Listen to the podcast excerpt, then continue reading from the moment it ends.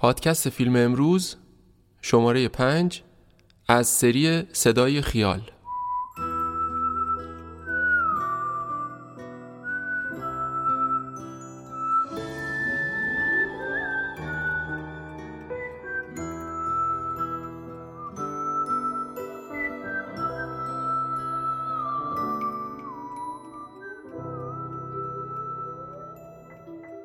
من دامون هستم. غنبرزاده و این بار صدای ما رو از حوالی خیابان حافظ کوچه سام سابق میشنوید. سلام.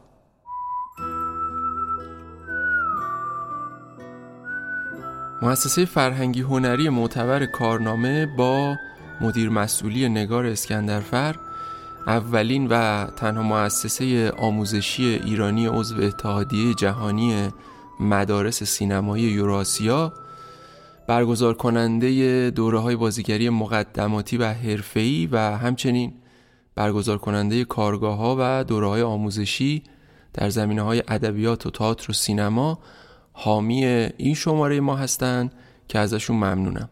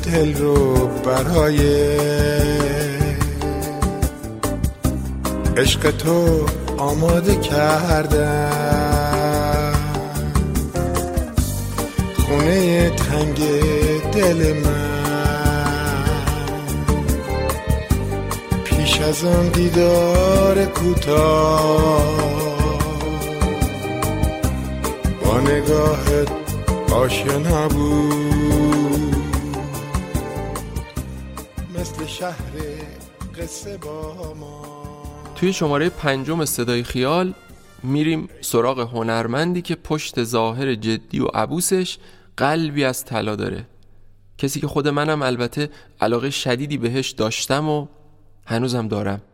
کسی که لذت بخشترین خاطره های دوران نوجوانی و جوونی من و ما رو رقم زده و هر وقت که اسمش میاد.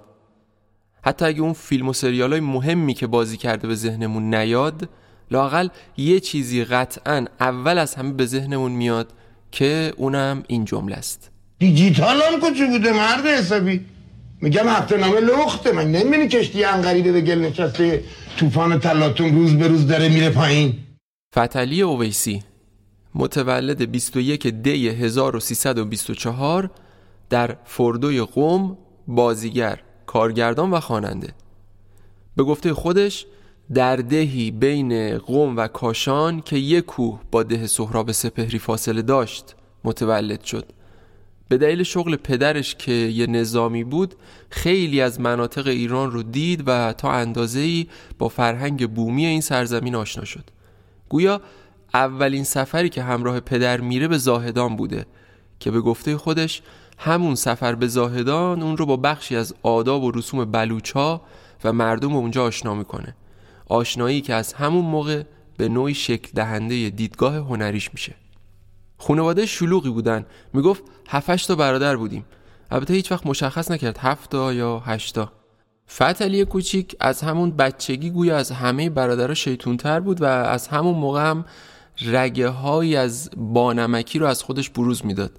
این شماره یه فرق اساسی با شماره های دیگه که تولید کردیم داره. اونم اینه که اولین باره که فرزند هنرمندی که داریم دربارش حرف می‌زنیم ما رو همراهی کرده. علی رضا پسر فتلی اویسی در ادامه این شماره تا پایان همراه منه تا بخشایی از داستانهای زندگی پدرش رو روایت کنه. یک روز پدر خانواده خواب بوده روی زمین رو دوشک و بچه ها نشسته بودن. اون روز به سرش می‌زنه که یه کار خیلی جذاب و جالبی بکنه. میاد سوزن نخ ور میداره و همونجور که پدرش خوابیده بوده زیر شلواری پدرش رو میدوزه به دوشک و کل این شلوار و پیرن رو میدوزه. و بچه ها هم همه نشسته بودن که چیکار می‌کنه بابای ما. پدرشون هم نظامی بوده و خیلی جدی بوده. و بابا می‌گفت که موقعی که بیدار شده بود و هی می‌گفت که این چرا دنبال من میاد و هرچی می‌خواست بلنش نمی‌تونست. و بچه ها میگه ریسه رفته بودن خنده. و میگه پدرمون وقتی که اون انقدر میخنده خودش هم از این وضعیت خندش گرفت. و از این خاطره ها خیلی زیاد داشت اون موقع که تعریف می‌کرد. این شلوغی باعث می‌شد برادرها سر یه چیزایی با هم دعوا کنن. یکی از اون چیزا دوچرخه بود. فتلی کوچیک دوچرخه رو خیلی دوست داشت. در واقع اون وقتا هم دوچرخه یه وسیله جذابی حساب می‌شد. اما چون تعداد برادر زیاد بود پدرشون نمی‌تونست برای همه دوچرخه بخره. در نتیجه ترجیح می‌داد اصلا چیزی نخره که بین برادرها دعوا پیش نیاد. خودش میگه وقتی با ناراحتی از پدرم میپرسیدم برام دوچرخه نمی‌خری؟ اون جواب می‌داد دوچرخم کجا بود؟ این جمله شما رو یاد همون جمله معروف دیجیتالم کجا بود نمیندازه؟ فتلی اویسی از همون بچگی همه چیز رو ثبت و ضبط می‌کرد تا بعدا ازشون به بهترین شکل ممکن استفاده کنه.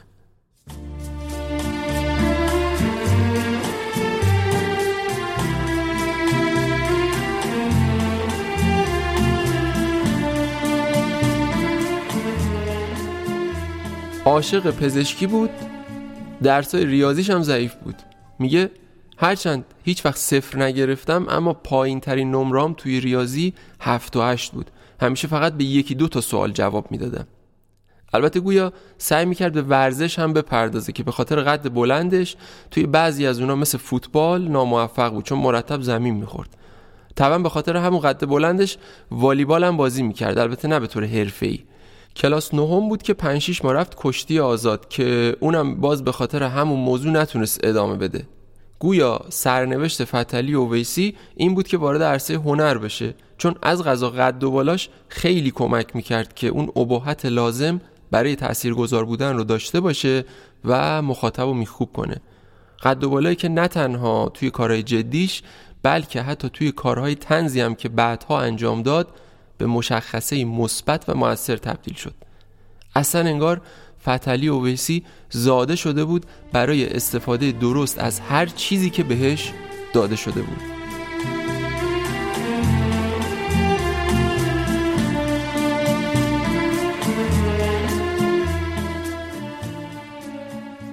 سالای چهل و هفت چهل و هشت دو بار پیاپی توی دانشکده هنرهای زیبا امتحان داد که هر چند در قسمت شفاهی قبول شد اما تو بخش کتبی رد شد. بعد از مقطع دیپلم به خاطر علاقه زیاد به سینما در کنکور تهران شرکت می‌کنه که استاد حمید سمندریان امتحان می‌گرفتن که اتفاقا بابا رو رد می‌کنن و به ایست گوشزد می‌کنن که تو به درد این کار نمی‌خوری برو به دنبال کار دیگه ای و هیچ استعدادی نداری. این انگیزه میشه برای بابا که به آمریکا بره و در دانشگاه تگزاس بازیگری و کارگردانی بخونه. ولی خب برای تحصیل باید کار می‌کرد تا بتونه خرج زندگی و دانشگاه رو در بیاره. در یک رستوران مشغول میشه و تا پاسی از شب مجبور بوده که بمونه و کار کنه. یک روز سر کلاس لحظه ای به خواب میره و استاد فریاد می‌کشه که ایرانی اینجا جای خواب نیست. و این خاطره ای بود که از اون موقع تعریف می‌کرد. به گفته خودش تمام مدت تحصیل در آمریکا لحظه شماری می‌کرده که به ایران برگرده. از موارد جالب چون آهنگای فرانک سیناترا و دین مارتین رو خوب اجرا می‌کرده خیلی مواقع با ارکستر دانشگاه برای دانشجویان برنامه اجرا می‌کرده و همه اونها تعجب می‌کردن که یک ایرانی به این اندازه بینقص آهنگها رو بخونه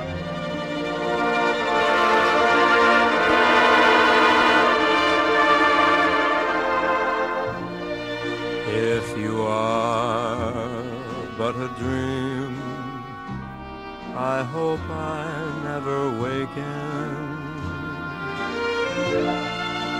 It's more than I could bear to find that I'm forsaken. If you're a fantasy. سال 53 برگشت ایران اولین بازیش توی تئاتر تلویزیونی به نام سحر به کارگردانی پرویز تاییدی بود و اولین فیلمی هم که بازی کرد اسمش بود قدغن ساخته علیرضا داوود نژاد که بعد انقلاب به نمایش در اومد. فتلی اویسی اون موقع 33 سالش بود. اوایل سال 60 یعنی دقیق بخوام بگم سال 62 سریالی از تلویزیون پخش شد به نام سربداران به کارگردانی محمد علی نجفی. سریالی که هر دوشنبه بعد از اخبار در 21 قسمت حدوداً 60 دقیقه‌ای پخش می‌شد. به شخصه چیز زیادی از اون سریال به یاد ندارم جز اسامی شخصیتاش مثل قاضی شارع که استاد علی نصیریان نقشش رو بازی می‌کرد یا شیخ حسن جوری که استاد امین تارخ در اون ایفای نقش می‌کرد. اما یه چیزی خیلی خوب توی ذهنم مونده و اونم چهره فتحعلی اویسی در نقش سرباز مغوله. این اولین سریالی بود که اویسی بعد از انقلاب توش بازی کرد و پخش شد. محمد علی نجفی کارگردان سریال گفته در اولین سکانسی که اویسی بازی کرد شگفت زده شده بود. به همین دلیل به کیهان رهگذر نویسنده سریال گفت نقش اویسی رو پررنگتر کنه و از تیپ به شخصیت تبدیلش کنه. به نظر نجفی نقشی که اویسی قبولش کرده بود خیلی معمولی بود و نجفی احساس می‌کرد اویسی خیلی آمادگی بیشتر از اینا رو داره. بعد از پررنگ شدن نقشش از اول تا آخر کار که حدود سه سال طول کشید توی سریال حضور داشت و به همه انرژی داد.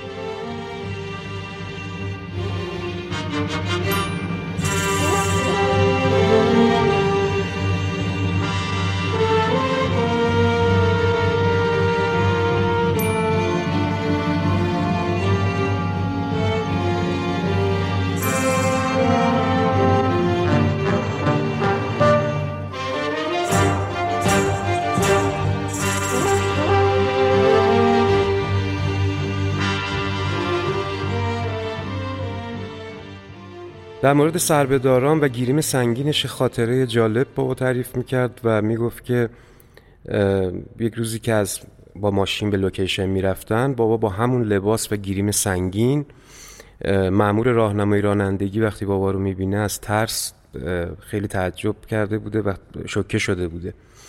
و بابا جلو میره و اونو بهش میگه که ما داریم میریم سر فیلم برداری و و گروه بود اونجا از دور وایساده بودن و میخندیدن. اون موقع با توجه به اینکه سنم خیلی کم بود درکی از داستان و سریال نداشتم. چه برسه به ریزکاری های بازی فتلی و ویسی که بعدا متوجه شدم چه کارستانی کرده. بخشی از این ریزکاری ها رو استاد امین تارخ بهش اشاره جالبی می‌کنه که با هم میشنویم. نمی‌دونم چرا هر وقت یاد فتل میفتم یاد آقای کشاورزم میفتم یه وجوه مشترکی داشتن. هر دو همیشه خنده بر لب بودن. هر دو همیشه اهل شوخی و خنده و بران شاد کردن دوستان همکاران به خصوص پشت صحنه بودن. زمان فیلم برداری و شاید یکی از دلایلی که این دوتا منو یاد همدیگه میندازن این باشه که تنها دو نفری بودن که به یکیشون گفته می‌شد ممدل به یکیشون گفته می‌شد فتل. و این به جهت راحت بودن شخصیت هر دو عزیز بود که اجازه می‌دادن با این واژه با این نام در واقع ازشون یاد بشه و یا صدا زده بشن. به هر حال من دو سه همکاری با فتل عزیز داشتم و باعث افتخارمی که باهاش هم بازی شدم. فکر می‌کنم که هم در دل شدگان هم در سربداران با هم کار کردیم و در پرنده کوچک خوشبختی سه یا چهار تا کار همکاری داشتیم با هم. زمانی که سربداران رو با هم کار می‌کردیم یک سکانس بود که من در نقش شیخ حسن جوری به نماز ایستاده بودم و تعدادی از مردم شهر به اصطلاح پشت سرم مشغول نماز بودن. یه هیئتی به عنوان مغلا در واقع با اسب تاختند و اومدن وسط نماز و در واقع تلاش کردن که نماز رو به هم بزنن. البته نماز به هم نخورد چون به هر حال سکانس اینجوری طراحی شده بود. اما اتفاق جذابی که افتاد که باعث یه مقداری شوخی و خنده و اینا شد ولی به هر حال به خیر گذشت و همه چیز اونجوری که میبایستی انجام شد. فتل آمد موقعی که من داشتم قنوت میخوندم همین جوری کف دست منو نگاه می‌کرد فکر کرد که من یه چیزی کف دستم هست دارم دنبال یک چیزی میگردم. نگاه بسیار زیبایی داشت نگاه بسیار جذابی داشت و فکر می‌کنم که تماشاگرم در واقع این تنزی که تو نگاهش بود رو به درستی متوجه شد به هر حال نقش یک مغولی رو داشت ارائه می‌کرد که هیچ تصوری از نماز و دین و آین نداره. و به نظرم به زیبایی اون نگاه در آورد و منم واقعا یک خنده پنهانی و درونی داشتم و سعی کردم که بروز پیدا نکنه برای اینکه صحنه رو به هم نزنم به اصطلاح. به هر حال با فتل موقع که آدم کار می‌کنه می‌تونه یک کوله باری از خاطره به خودش حمل بکنه و در آینده باهاش زندگی بکنه. روح شاد. لا اعبد ما تعبدون ولا انتم عابدون ما اعبد ولا انا عابد ما عبدتم ولا انتم عابدون ما اعبد لکم دین. ملایی که در پیش شما نماز می‌خواند. نامش چیست؟ الله اکبر. ربنا آتنا فی الدنیا حسنه و فی الاخرت حسنه و غنا عذاب النار. تا به حال هرگز این همه آدم که همگی کر باشند یک جا ندیده بودم. یا جار المستجیرین یا امان الخائفین با تو هستم ملا العلاجین. یا الله یا الله نامت چیست؟ الله اکبر بر سر نماز جواب نمی‌دهند به! بحمده سمع الله لمن حمده الله اکبر سبحان ربی شما اینجا بمانید او نباید فرار کند ممکن است شیخ حسن جوری باشد آه! آه! آه!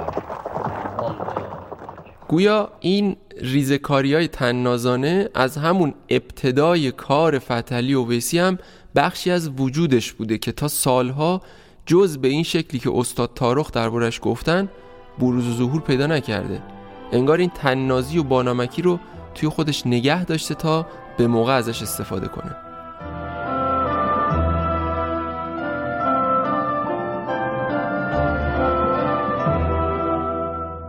چقدر جنگل خوسی ملت وسی خسته نبوسی می جان جانم درگم میرزا کوچی خانم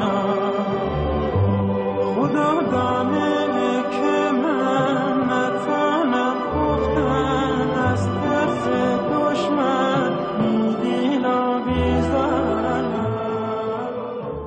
حتی اگه سریال کوچک جنگلی رو یادتون نباشه و به خصوص بازی فتلی و ویسی رو توی این سریال به یاد نداشته باشین قطعا و حتما آهنگ تیتراژ به یاد موندنیش رو به خاطر دارین. کوچک جنگلی یکی از سریال های مهم بعد انقلاب بود که البته ماجرای ساختنش هم بسیار پر سر و صدا بود و هنوزم بخشهایی از واقعیت در حاله از ابهام قرار داره. یه روز که داشتم با پوریا زلفقاری حرف می زدم و کار به صحبت درباره پادکست صدای خیال و سوژه این شمارمون کشید پوریا با توجه به اینکه سالا پیش با بهروز افخمی مصاحبه کرده بود و درباره ماجرای جایگزینی افخمی با ناصر تقوایی از افخمی پرسیده بود و همینطور با توجه به اینکه یه نکته بامزم درباره این موضوع می‌دونست که به فتلی اویسی مربوط می‌شد ازش خواهش کردم توی این قسمت بخشایی از مصاحبهش با افخمی رو برامون بخونه. در عین حال اون ماجرای بامزه رو هم تعریف کنه. خب ما می‌دونیم که فیلمنامه کوچک جنگلی رو ناصر تقوایی نوشته. می‌دونیم که کارگردانی رو او قرار بوده انجام بده او قرار بوده این سریال رو بسازه. حتی فیلم برداری رو شروع می‌کنه با نقش آفرینی داریوش ارجمند در نقش میرسا کوچک خان که خب اولین بازی داریوش ارجمند می‌شده و جعفر والی در نقش دکتر حشمت. و چند هفته هم کار رو انجام میدن و در مصاحبه که من با بهروز افخمی داشتم درباره کوچک جنگلی که در کتاب سال سریال های تلویزیونی مجله فیلم در سال 90 منتشر شد. اونجا افخمی خودش از تعبیر کودتا استفاده می‌کنه. اون مدیر تلویزیون بوده و میگه من رفتم علیه تقوایی کودتا کردم و در واقع کار رو کارگردانیشو خودم در دست گرفتم.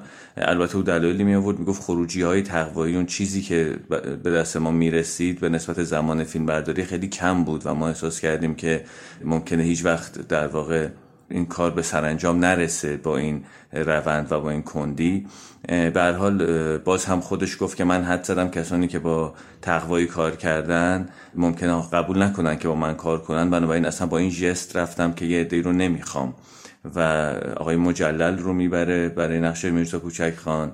مهدی هاشمی رو برای نقش دکتر حشمت انتخاب می‌کنه و ناصر تقوایی با اون جمع و با تیم خودش اصطلاحا میره و چند ماه بعد ناخدا خورشید رو شروع می‌کنه و ناخدا خورشید میشه اولین نقش آفرینی داریوش ارجمند در مقابل دوربین در واقع اولین حضور تصویریش در ناخدا خورشید. خب جعفر والی هم بازی داره. تنها بازیگری که مشترک میمونه در هر دو تا کار فتلی و ویسیه و همین یک اسباب دعوایی میشه. یعنی ما خیلی چیزهای متفاوتی جست و گریخته شنیدیم. ناصر تقوایی میگه که از تلویزیون برای من برای بازیگر من نامه تهدیدآمیز میفرستادن و به روز افخمی هم از این ور میگه کل تایم بازی فتلی و اویسی در ناخدا خورشید یک رو هم نمیشه. ولی ما چند ماه در واقع منتظرش بودیم. حالا مشخص نیست که سبک کار تقوایی اینجوری بوده یا او می‌خواسته اذیت بکنه در واقع بهروز افخمی رو. شاید هم توقع افخمی که بر اساس فتلی و ویسی مثلا رج بزنن و زودتر سکانس های او رو بگیرن و بفرستن توقع معقولی نبوده. به هر حال او بازیگریه که بر سرش دعواست دیگه. یعنی توی ناخدا خورشید نقش اون سرهنگ رو داره و در کوچک جنگلی نقش مشتلی شاه رو داره. یکی از همراهان میرزا و حتی از بنیانگذاران اون جنبش. من این دعوایی که بر سر اویسی شد رو از اون مصاحبه که با بهروز افخمی کردم میارم و چون به حال این, این متنیه که خود افخمی تاییدش کرده میگه که ارجمند یک سال بعد ناخدا خورشید را بازی کرد. یادم هست که فتلی اویسی در کار ما نقش مشتی علی شاه را بازی می‌کرد و همزمان هم نقش کوتاهی در ناخدا خورشید داشت.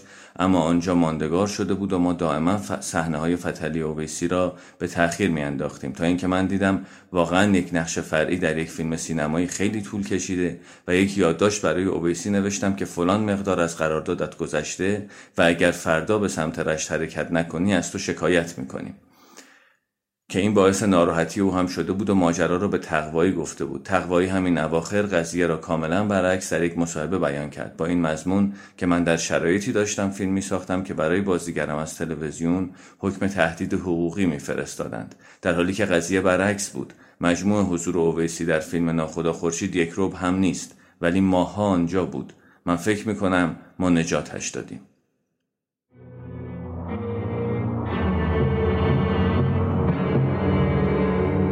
تازه سپیده زده بود که صدای ترکیدن گلوله های توپ رفت هوا.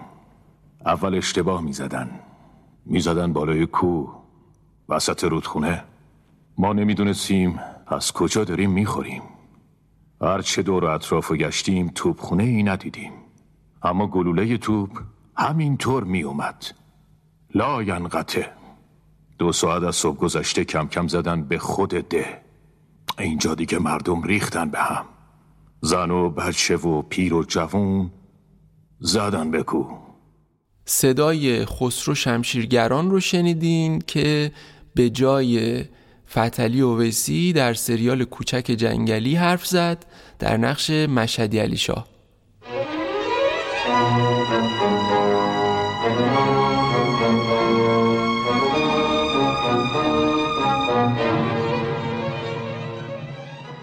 فیلم سردار جنگل که امیر قویدل اونو کارگردانی کرد با سریال کوچک جنگلی که بهروز افخمی اونو کارگردانی کرد متفاوته. اما معمولا اینا رو با هم اشتباه می‌گیرن.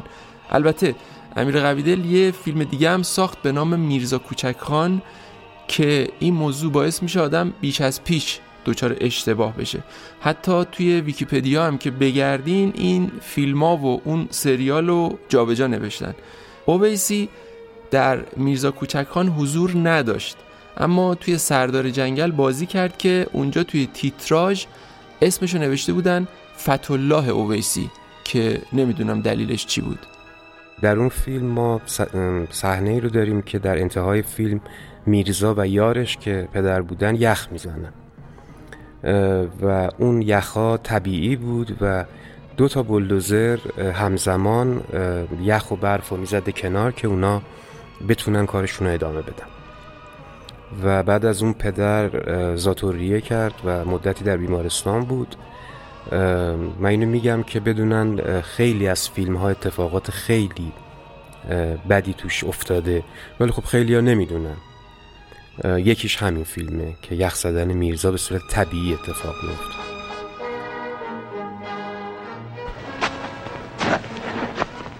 Es ist. بیا مواظب زیر پات باش. دستتو بده به من. Danke schön.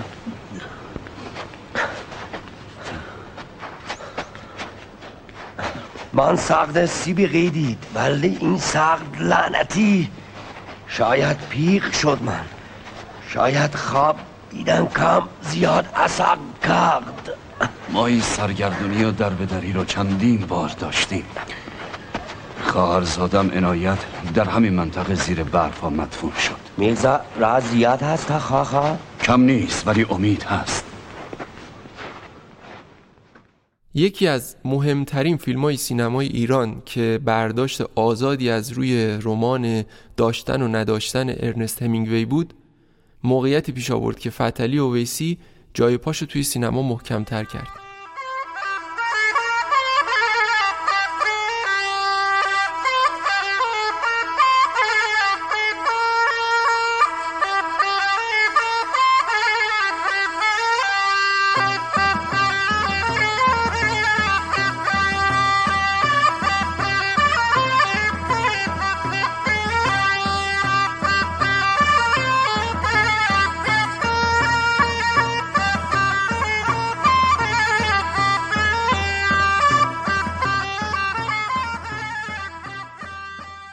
بازی توی نقش سرهنگ در فیلم ناخدا خورشید ساخته ناصر تقوایی اونو نامزد دریافت سیمرغ بلورین برای بهترین بازیگر نقش دوم مرد توی جشنواره پنجم فیلم فجر کرد که البته اون جایزه به سعید پورسمیمی رسید اما خب نه تنها این نامزدی بلکه همچنان به یاد آوردن فتحعلی اویسی با وجودی که نقش اصلی نبود نشون میده که هیبت این آدم به اصطلاح جون می‌داد برای نقش سرهنگ.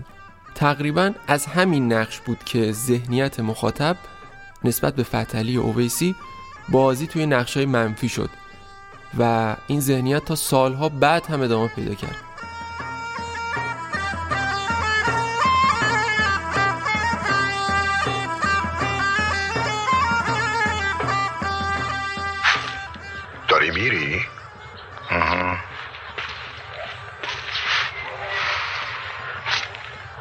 خیال می‌کردم حالا حالا ها اینجا موندگار باشی. دیگه کاری ندارم اینجا. تا کی با شندرغاز دلالی می‌خوای زندگی کنی؟ خسته نشدی؟ کار بهتری سراغ داری؟ آره هستی. نه. شانس فقط یه دفعه سراغ آدم میاد. چه کاری هست؟ چند تا مسافر رو بفرستی اون طرف. تو به میگه کار بهتر.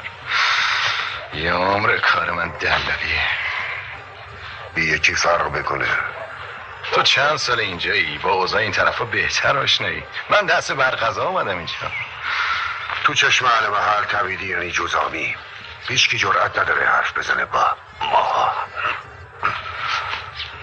تبیدی سیاسی مگه از خاطی شما؟ اینقدر که از ماها میترسن از سیاسی ها وحشت ندارن. اینا دستچین شده ها هستن؟ گل سرسبد لاتلوفرا فکر یه نفر دیگه باش سرهنگ. ناخداهای اینجا با غریبه کار نمی‌کنه یکیشون با تو کار می‌کنه. آدم لجبازیو هر شگردی که بلدی بزن. قسمتی از فیلم ناخدا خورشید رو شنیدیم با هم که فتلی اویسی در اون نقش سرهنگ رو بازی می‌کرد و البته استاد عطاالله کاملی به جای فتلی اویسی حرف زده بود توی این فیلم.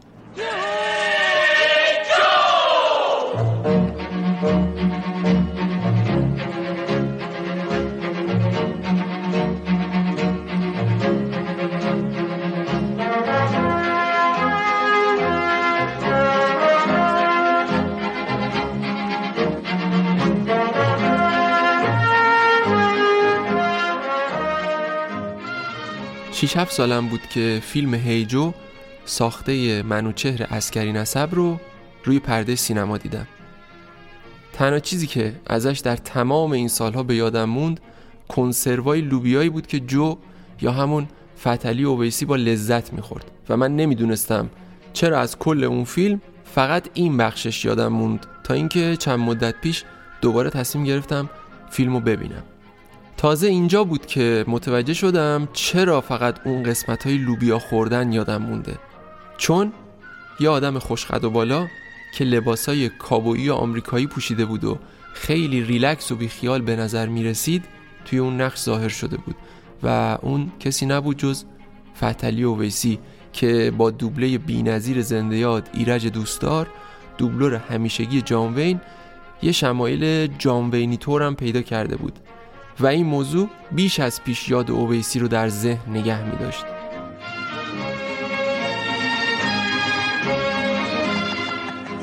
ببخش جو که من انگلیسی خوب حرف می‌زنم.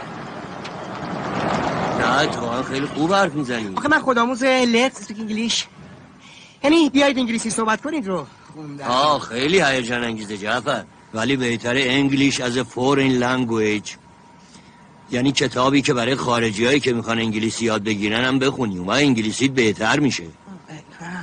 حتما حتما. خب دیگه جعفر وقت رفتن خدا حافظ من هیچ اصلا دوست ندارم جو این کلمه رو بگی. تو نباید بترسی؟ من نمیترسم من وحشت می‌کنم. خیلی جالبه. خب دیگه جعفر برو. شام خورش بادم جون دارم. باشه یه وقت دیگه جفری. قول میدی جو؟ هرگز. حرف بزنم برای شام. نه خیر باشه واسه یه روز ولی من دیگه. حرف می‌زنم. من حرف باشه می‌زنم. یه وقت. دیگه. جو با لباس سفید بیا. اویسی توی این نقش رگه های دیگه ای از تناز بودنش رو به رخ کشید که البته همچنان در پس چهره جدی و حتی عبوسش پنهان بود. ما دل شدگان خسرو شیرین پراییم ما کشته آن مهرخ خورشید کلاییم ما از دو جهان غیر تو ای عشق نخواهیم.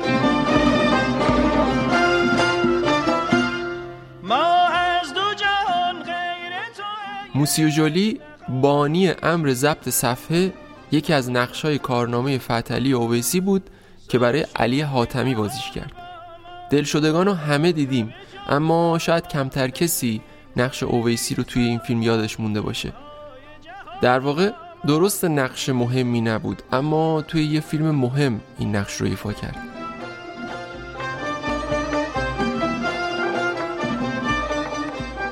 اینکه با کلاه نشستم روبروی عالی جناب سفیر شاه ایران رعایت آداب ملت شماست. در باب کلاه خود مختارید. من حافظ کلاه ملتم از باد یغما. قصد دوستدار تحصیل سود است. سود برای ملت شما کمپانی ما. و کارگزاران رابط. شیوهی که مهندس پیشه کرده کاسه گرمتر از آش. حق من و شما را تضییق خواهد کرد. روش دوستدار این است که نه سیخ سوخته شود نه کباب. در تهران اسمش پول آجیل. در پاریس جناب سفیر باید بگویند به چه اسمی صدایش کنیم؟ وقت ملاقات تمام شد.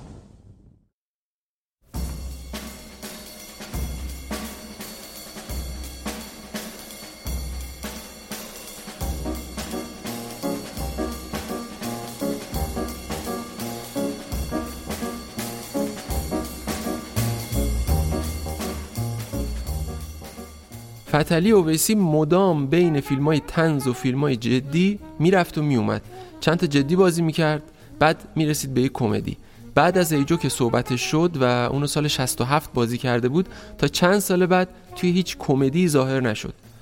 سرب هامون جهان پهلوان تختی می‌خواهم زنده بمانم و چند تا فیلم دیگه حالا هوای متفاوتی داشتن.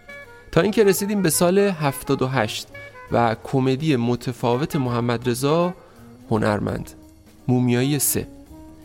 یه فیلمی که حالا هوای جدیدی توی سینمای ایران بود و از غذا بسیارم پرتماشاگر شد و خوب فروخت. اویسی توی این فیلم شمه های از خودش نشون داد که بیش از پیش ثابت کرد اهل تننازیه انگار نرم نرمک داشت شمایل جدی خودشو میشکست و به اصطلاح خط عوض می‌کرد ولی انگار هنوز به اون باور نرسیده بود که بتونه به تمامی این کار رو بکنه و نیاز داشت آروم آروم به اون فضا نزدیک بشه. به هر حال توی این فیلم تیکه هایی به شخصیت تنازانش اضافه کرد که بعدها پخته ترشون کرد و به بهترین شکل ممکن ازشون استفاده کرد.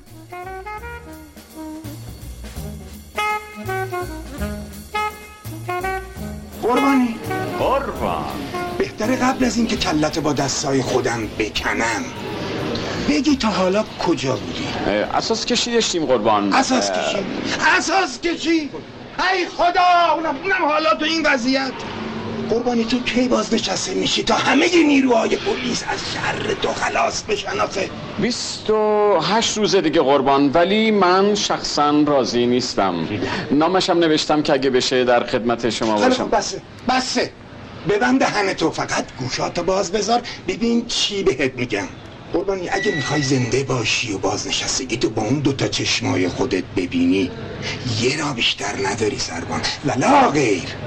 فلزا اونم اینه که مواظب و مراقب همه چیز باشی. من یه حسای ناجوری دارم ها فکر می‌کنم یه توته در حالش گرفتنه. بوشو حس می‌کنم. بونکش! بونکش! مهم نیست. قربانی به همه چیز فکر کن. اویسی البته کارگردانی هم کرد. یعنی همون رشته‌ای که درسش رو خونده بود توی آمریکا. در مورد کارگردانی بابا باید بگم که بابا چون کارگردان ارشد تلویزیون بود فیلم های مستند زیادی رو برای تلویزیون ساخت. ولی سال 55 فیلمی مستند و واقعی رو به نام بشقاب پرنده می‌سازه که بر اساس داستانی واقعی بوده که شیعی به مانند بشقاب پرنده ساعتی رو روی آسمان تهران بوده و مشاهده شده بوده و مشکلاتی رو به وجود میاره. این فیلم بعد از پخش مورد توجه قرار می‌گیره و در سال 59 بابا فیلمی می‌سازه به نام سهشنبه آخر که در ژانر کودک بوده که این سرآغازی میشه برای ساخت فیلم های بعدی کودک از جمله مریم و میتیل که اولین کار سینماییش بود که ساخت.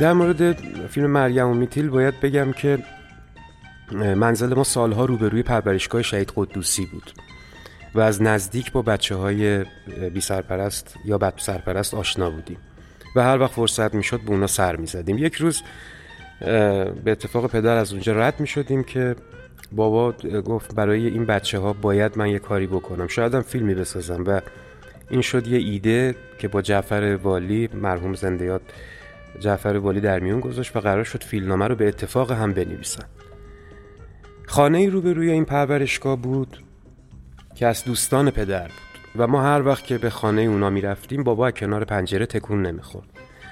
و برای همه ما تعجب برانگیز بود ولی خب بابا از اون پنجره ایده می گرفت و این پنجره همون پنجره خونه خانم بایگان در فیلم مریم و میتیله که با مریم ارتباط می گرفت مریم و میتیل فیلم موفقی بود. حتی جایزه بهترین فیلمنامه رو هم برای بابا و جعفر والی به ارمغان آورد. ولی دیگه این موفقیت در کارگردانی براش تکرار نشد.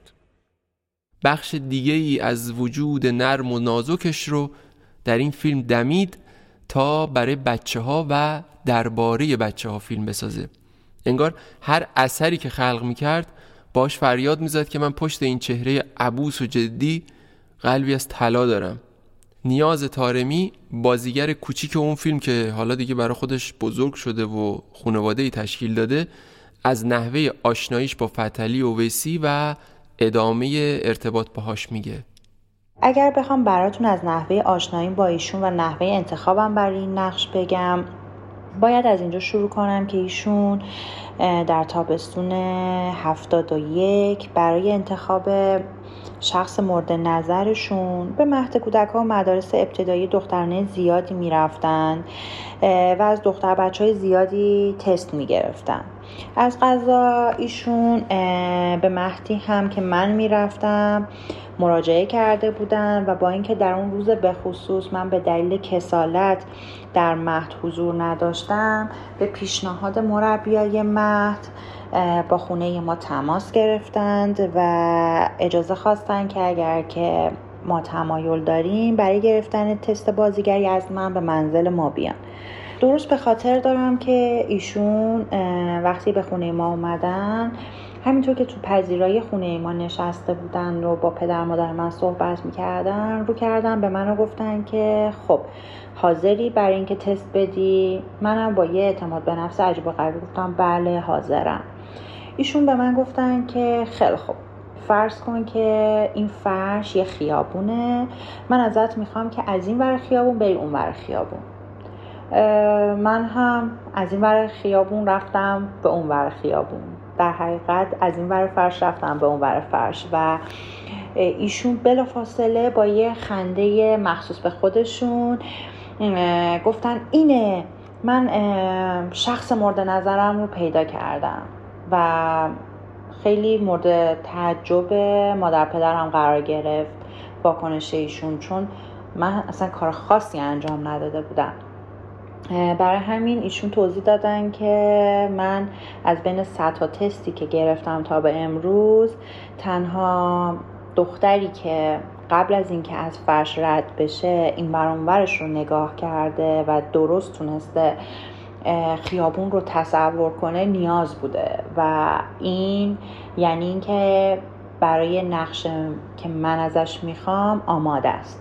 یکی از خاطراتی که من از فیلم مریم میتیل کار با آقای اویسی دارم مربوط میشه به یکی از صحنه‌های تاثیرگذار فیلم که من رو به آقای جبلی می‌کنم و میگم من خودم مامان دارم دارم دارم و با گریه به سمت خونه خانم شریفی میدوم و چون اونا خونه نیستن با سنگ شیشه پنجرهشون رو میشکنم و همینطور که عقب عقب به سمت خیابون میرم با یه موتور تصادف می‌کنم و نقش زمین میشم.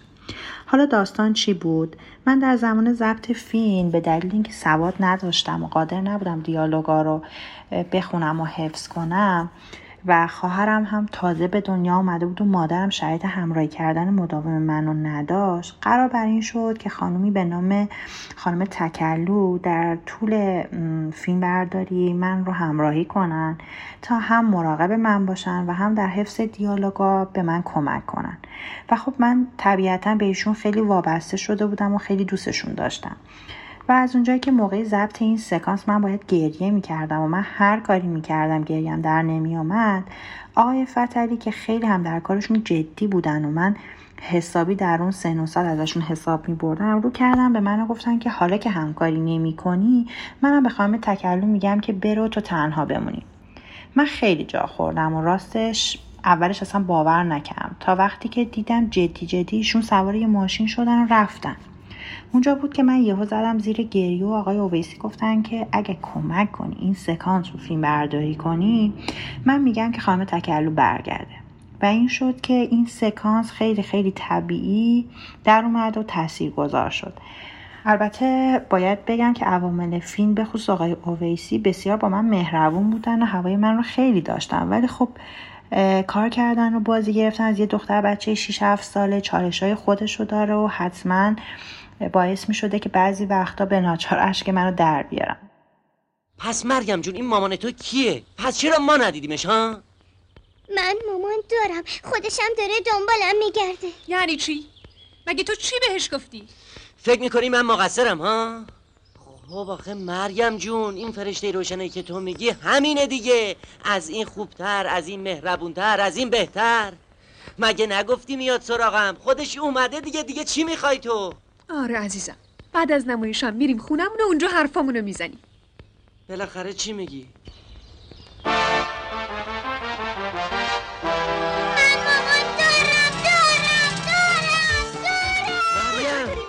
فتلی اویسی توی تله تئاتر هم بازی کرد که یکی از مهمتریناش که البته آخرین حضورش در تله تئاتر هم محسوب میشه به سوی دمشق نام داشت که با زنده یادان پرویز پور حسینی و هما روستا هم بازی بود. کارگردانی این تئاتر رو استاد حمید سمندریان بر عهده داشت و فتلی اویسی با گریمی عجیب و غریب توش ظاهر شد که ای کاش می‌شد. بهتون نشون داد منظورم چیه. شاید سنگین ترین گریم اویسی در طول دوران بازیگریش توی همین تئاتر اتفاق افتاد. اگه یادتون باشه درجه به استاد حمید سمندریان گفتم که پدر رو در کنکور رد کرد. سالها بعد استاد تئاتری می‌سازن به نام به سوی دمشق. که که شخصیت های اصلی رو به بابا میده. و به گفته خود استاد سمندریان تمام مدت مبهوت بازی اویسی بودن و سر کلاس از اویسی برای بچه ها مثال می‌زدن. تو می‌خوای به زندگی پشت کنی. چون فکر می‌کنی که اون فریبت داده. یا حق تو پایمال کرده. بله. پس حق تو پایمال کرده. بهت ظلم کرده و این بیعدالتی ها هم خیلی زود در دوران جوانی و حتی از کودکی در تو شروع شده. زمانی که تو طفل بیگناهی بودی و فکر می‌کردی که ممکنه قتلی مرتکب شده باشی که مجازات بشی. بله تو یک بار و به ناحق متهم شدی که میوه دزدیدی. آشکنجه وادارت کردن که به عمل ناکرده اقرار کنی و تو اقرار کردی. به خودت دروغ گفتی.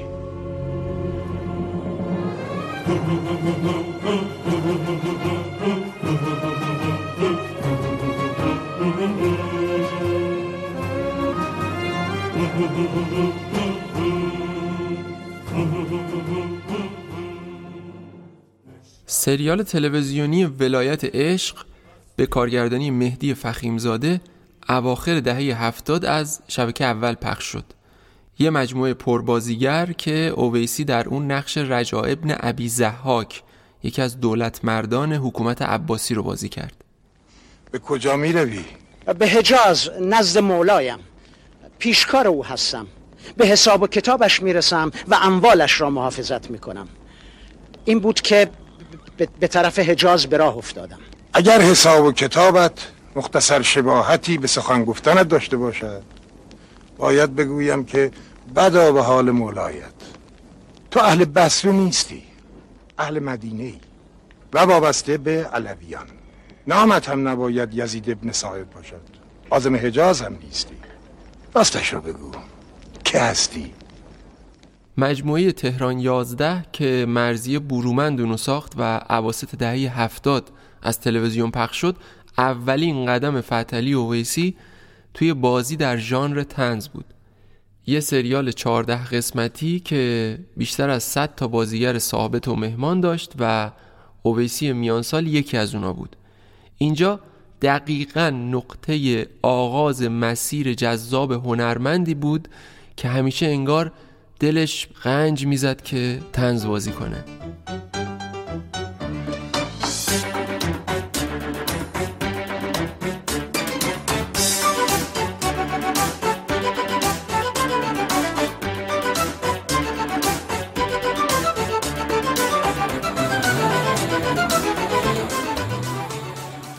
بابا خیلی دوست داشت که بتونه تو ورته های نقشه های منفی از این ورته خارج بشه و در ژانر تنز فعالیت کنه.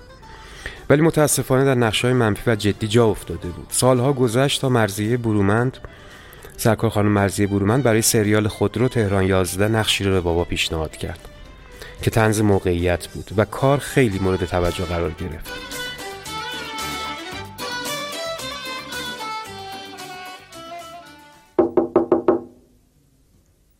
خوبین آقای کاظمی نژاد؟ بله بله خوبم. اگه اتفاقی افتاده به من بگین آقا رو درواسی نکنی. بالاخره ما قراره با هم همکار بشیم. آها نه نه اتفاقی نیفتاده. پس چرا تشریف نمیارید بیرون؟ ما شما رو زیارت کنیم. نکنی با ما قهرید آه، نه نه. فقط مثل اینکه این در چیز شده. قفلش نکنه گیر- نکنه در قفل شده رو تو. بله قفل شده گیر کرده خراب شده قفل ای بابا پس چرا حرف نمی‌زنید اتفاقا عین همین موضوع چند سال پیش منزل یکی از دوستان برای خود من اتفاق افتاد. خب من دستگیره آقای کاظمی نژاد من دستگیره عزیز عزیزم می‌کشم به طرف خودم. شما قفل رو بچرخو به طرف چپ. به طرف چپ بچرخو. علیرضا اویسی به ما گفت که آقای رسول نجفیان دوست صمیمی و نزدیک فتلی اویسی بوده. به همین دلیل من رفتم دفتر رسول نجفیان تا باهاش درباره دوست صمیمی صحبت کنیم. ارزم بزرگ شما آشنایی من با فتلوبسی عزیزم در تلویزیون صورت گرفت. من با حسین پناهی دوست عزیزم روحش شاد روحشون شاد کار می‌کردیم. حسین مینوشت من کارگردانی می‌کردم. فتلوبسی جز کارگردانان تلویزیونی بود. ایشون از آمریکا فارغ و تحصیل کارگردانی بود. بسیار معتبر و عالی. اونجا استخدام بود بخش کارگردانی تلویزیون. ما اونجا می‌رفتیم با کارگردانی های تلویزیون خانم جاهد بود. ارزم بزرگ شما آقای صبری بود. خیلی از کارگردان ها بودن که سر ضبط کارامون صحبت کنیم. چون حسین می نوشت مثل دو مرغی به درمه اه، من کارگردانی هنری بودم. کارگردان فنی از گروه کارگردانان انتخاب می کردیم اونجا ما سلام علیکی کردیم. فتل گفت من کاراتو خیلی دوست دارم. تلتئاتر هر دوشنبه از ما پخش می‌شد. اوایل دهه 60 چون ما هر دوشنبه تلتئاتر داشتیم دیگه. دو مرغ دو مرغابی درمه عزیز گلاب خانم آسانسور تمام اینا رو تو اون دوره که اتفاقا مجله هم در مورد آسانسوری مطلب خوبی نوشت. ما اونجا آشناییمون شروع شد تا اینکه دو سه تا کار ما با هم همبازی شدیم. دیگه همبازی که شدیم انقدر این آدم شوخ و مهربان بود رفاقتمون عمیق شد. از جمله تو میرزا کوچیک خان بود. بعد زیادوری هم که از آمریکا آمد زیام از دوستای قدیمی ما بود. خدا رحمت کنه اونم فوت کرد.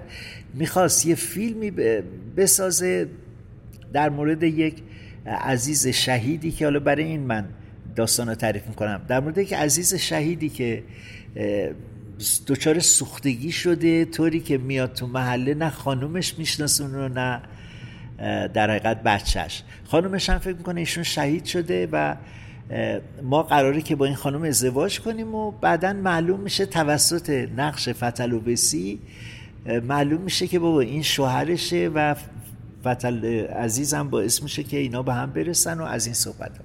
ما اونجا دیگه رفاقتمون رفت آمدی شد بعد خب فتل اهلیت موسیقی داشت و صدای خیلی خوبی داشتی که همتون می‌دونید و من دیگه به فتل گفتم فتل جان تو همش میری نقش دزد و قاچاقچی و نمی‌دونم آدم چیز با این قیافه جدیش خیلی هم جدی بود. شوخی هم یه موقع می‌کرد انقدر جدی بود که آدم باورش نمی‌شد. سر صحنه هم به شدت ما اذیت می‌شدیم از این شوخیاش چرا؟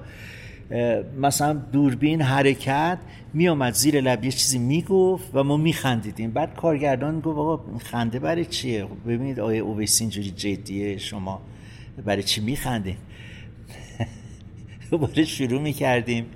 فیلم برداری و یه صحنه بود میرزا کوچیک خان چون جذابیت برای عزیزایی که میشنون اینا هستش که اکستریم لانگ شات بود به قول معروف. از دور اون ور کوه بودن ما این ور کوه قرار بود سوار اسبامون بشیم خبر بدی رسیده مشتلی شاه بازی می‌کرد. منم امیر خان به من زن جاسوسی برده بودن و اوضاع خیلی بد بود. با ناراحتی و عصبانیت سوار اسبامون میشیم و به تاخ دور میشیم. جناب بهروز افخمی هم بود کارگردان. ما می آمدیم سواشیم ایشون یک کاری می‌کرد ما میخندیدیم. آیا افغانی چند بار گفت آقای نجفیان عزیزان این خنده همه تو ناراحتین این چه کاریه؟ خودش نازنینش جدی اخ با اینا. دو بار سه بار. ببینید امکان نشالی یه چیزی شما میگین دیگه من بار دوم تکرار کنم یا بار سوم تکرار کنید شما دیگه حالا آدم نمیخنده. ولی این کاری می‌کرد و نوگرایی می‌کرد تو این کارا و مزاحمت ها که شما میخندیدی دیگه. چند بار گرفتیم و بنده خدا عصبانی شد. گفت شما ببین اومدن این ور. اومدن این ور گفتن استراحت کنین دیگه اینجوری منم واقعا میخندم نمی‌تونم خودم رو نگه دارم. بعد گفتم آقای اویسی اینجوری جدی. بعد خدایا. رحمتش آقا وقتی که میرین از هر جا بازیگر میارین این میشه دیگه. اینا نمی‌تونن تکنیک ندارن بلد نیستن. عصبانی ها. من میگم آقا ببخشید ما واقعا ما مالا چیزی می‌کنیم آیا ویسی واقعا ببخشید شما. نه معنی نداره. آقا خنده. مگه اینجا بچه بازیه اینا؟ حالا تو اون کار زیادوری دیگه ما خیلی با هم نزدیک شدیم. کار اول فریبرز عربنیا بود. نقشه همون. چیزو بازی می‌کرد. ایشون چقدر من خوشحالم که واقعا موفق شدن در کارشون و اینها. اونجا هم این دست از این کاراش بر نمی داشت پشت صحنه جلوی صحنه. مثلا پشت صحنه داریم نهار می‌خوریم. میگفتش که بمیرم تفلک زیا رو اذیت می‌کرد زیا دوری. گفت این آخری دیدی دکوپاش کرد؟ این می‌دونی یه سبکه؟ گفتم نه ای سبک چی؟ گفت بابا من هالیوود کارگردانی خوندم یه عجوبه این آدم. جدی ها. بعد من یه خورده خندیدم این زیا حواسش باشه که قضیه چیز نیستش اینا. گفت رسول من دارم از فتل دکوپاش صحبت می‌کنم. بعد تو خنده چیه گفتم نه من فتل فکر کردم شوخی می گفت نه نه این سبک لیفترشینکا بهش میگن. آقا ما اومدیم که بگیم داری اذیت می‌کنی زیا گیر افتاد. زیا گیر افتاد. گفت آره من اینو اونجوری عزیزم همشون رفتن. روزای اول زیا بود. خیلی وارد نبود. از آمریکا اومده زیا می‌دونین از دوستای قبل از انقلاب من بود. با هم تئاتر کار می‌کردیم. آقا اینا گیر افتادن یکی دیگه هم اونجا بود و گفت منم این سبک رو می‌شناسم. این حالا ما دکوپاش چیزی نبود یه پن بود حالا مثلا یه تراویلینگ بود و اینا. این مگه ول میکردش؟ ما هم هر چی خنده رو علنی کردیم اینا متوجه نشد. باز خاطره دارم که تو آمریکا تعریف می‌کرد. میگم ما رفته بودیم آمریکا تازه زبان خیلی خوب بلد نبودیم. یه رندی هم با ما بود حسابی نهاره اینو برده بودیم این زبان بلده. خلاصه هوای ما رو داشته باشه دیگه خوب نمی‌تونستیم. اونم تو آمریکا لحجه دارن. اینو گو اصلا نگران نباشه اینا. من یادمه مثلا فتل می‌گفت قربونش برم. ایداد خیلی تلخه واقعا تلخه. گفت این آمریکایی ها مثلا می‌خوان بگن I wanted to go میگه I to go I to go.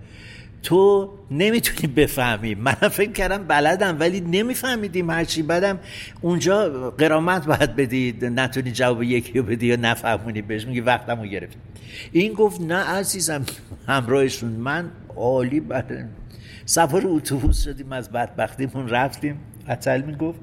می‌گفت چند نفر بودیم؟ گفتیم فلانی. تو که زبون می‌دونی ما ایستگاه فلانجا باید پیاده شیم. ما حواست باشه رد نشه. رد شه اونجا باید بری دور دنیا رو برگردی بزنی بیای. و خیالتون کدوم ایستگاه؟ فلان ایستگاه.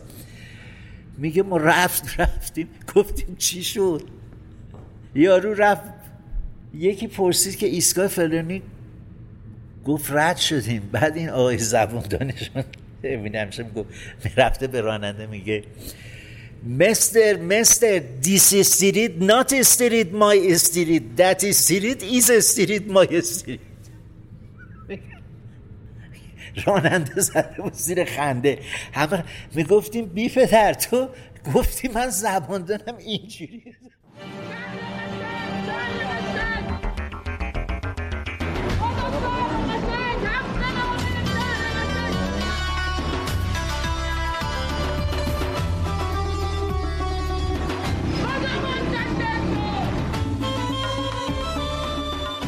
سال 81 دقیقا سال اقبال فتحعلی اویسی بود. اون چیزی که طی سالها حضورش در عرصه بازیگری نرم نرم پخت و ورز داد سال 81 و با بازی در نقش کیومرس کاووسی به اوج رسید. اوجی که حتی خودشم فکرشو نمی‌کرد. مهدی مظلومی کارگردان مجموعه ریسک بزرگی کرده بود که برای این نقش فتلی اویسی رو انتخاب کرد. اما این ریسک به طرز عجیبی جواب داد و شهر قشنگ یا بدون شهر تبدیل شد به یه مجموعه تنز به اصطلاح خیابون خلوت کن که هر بار یه داستان جدید از اعضای تحریریه یه روزنامه رو شهر می‌داد که نه در کار فرهنگسازی موفق بود و نه حتی در درآوردن پول. و به قول آقای کاووسی توی یکی از اون سخنرانی های آتشینش برای اعضای تحریریه بهترین بود که این تحریریه رو با واژه زیبای زرشک تطبیقش داد. هنرنمایی بیمثال اویسی توی این نقش همون چیزی بود که باید باشه. هر هنرمندی توی طول زندگیش باید این شانس رو داشته باشه که یه شاه نقش بازی کنه و هر چند دیر اما به هر حال فتلی و ویسی این شانس رو آورد که با هوشمندی و استعداد ذاتی خودش این موقعیت رو تبدیل به یه چیز بینظیر بکنه تا همه ایرانیا دربارش حرف بزنن و تکه کلام های جذابش رو تکرار کنن. به گواه همبازیاش که امروز از زبون اونا هم خواهیم شنید اویسی یه خط دیالوگ رو تبدیل به ده خط می‌کرد. به عنوان یه نمونه به اون سکانس هایی می‌تونم اشاره کنم که عربی توشون صحبت می‌کرد. با هم بشنویم. جانم بفرمایید. بله. چی؟ عربی نسی که داره حرف می‌زنه. الو. آه. شما ظاهر... ظاهرا یکی از مجلات پرتیراژ چیز عربیه از این عربی هست می‌خواد الو. آقای ولی من که عربی بلد نیستم. بلد کی نیستی؟ بلد عربی؟ نه چرا یه دو سه کلمه حال چیکار دارن؟ اجازه بده ببینم الو! ها! الو! یا, یا اخی! نعم! نعم! نعم یا اخی! میگه که می‌خوان قصه رامین رو ترجمه کنن برن توی هفته نامهشون اونم هفته نامه برن مثل ما. آقای, آقای کابوسی بهشون بگین که اصلا حق چنین کاری رو ندارن که تو مجلشون چاپ بکنن. راست میگی. بله. یا سیدی یا اخی! لا يتشاپون من مجلكم هذا القصه آقای کابوسی بهشون بگین اگه این کارو بکنین ما میریم به یونسکو شکایت می‌کنیم ما. باید پول بدین. باریکلا. بله. یا نعم اگر یچاپون هذا القصه و لا یتپرداختون پولهم ما یتشاکون علی یونسکو. از همین حالا خدمتتون گفته باشم. آقای کابوسی بهشون بگین سر خود این کارو نکنین ها. یا اخی! باریکلا اگر یتچاپون هذا القصه رأس الخود ما ازتون دلخور میشیم. رأس الخود یعنی سر خود. آها بله. یتدلخرون علیکم واقعا خلاص. یا اون قسمت هایی که شعرهای بی سر و ته عجیبی می‌خوند که هیچ کس جز خودش نمی‌فهمید چی داره میگه. بله. بله بله. در حاشیه عشق وزرده هفت خوتا در حاشیه عشق وزرده در قوتا مکتوم همی قطعی نشتن هفت واضح چه کنی؟ عمر تبه کرده هوت با مر عافیت عشق. هبش نه هفت آی داموشی لذت یا اون نگاه های عاقلا در صفیش اون چشمک زدن های خاصش یا اون ناهید خاله خاک بیریز رو این شست توجه نکردی چی شد دوگوله گفتناش.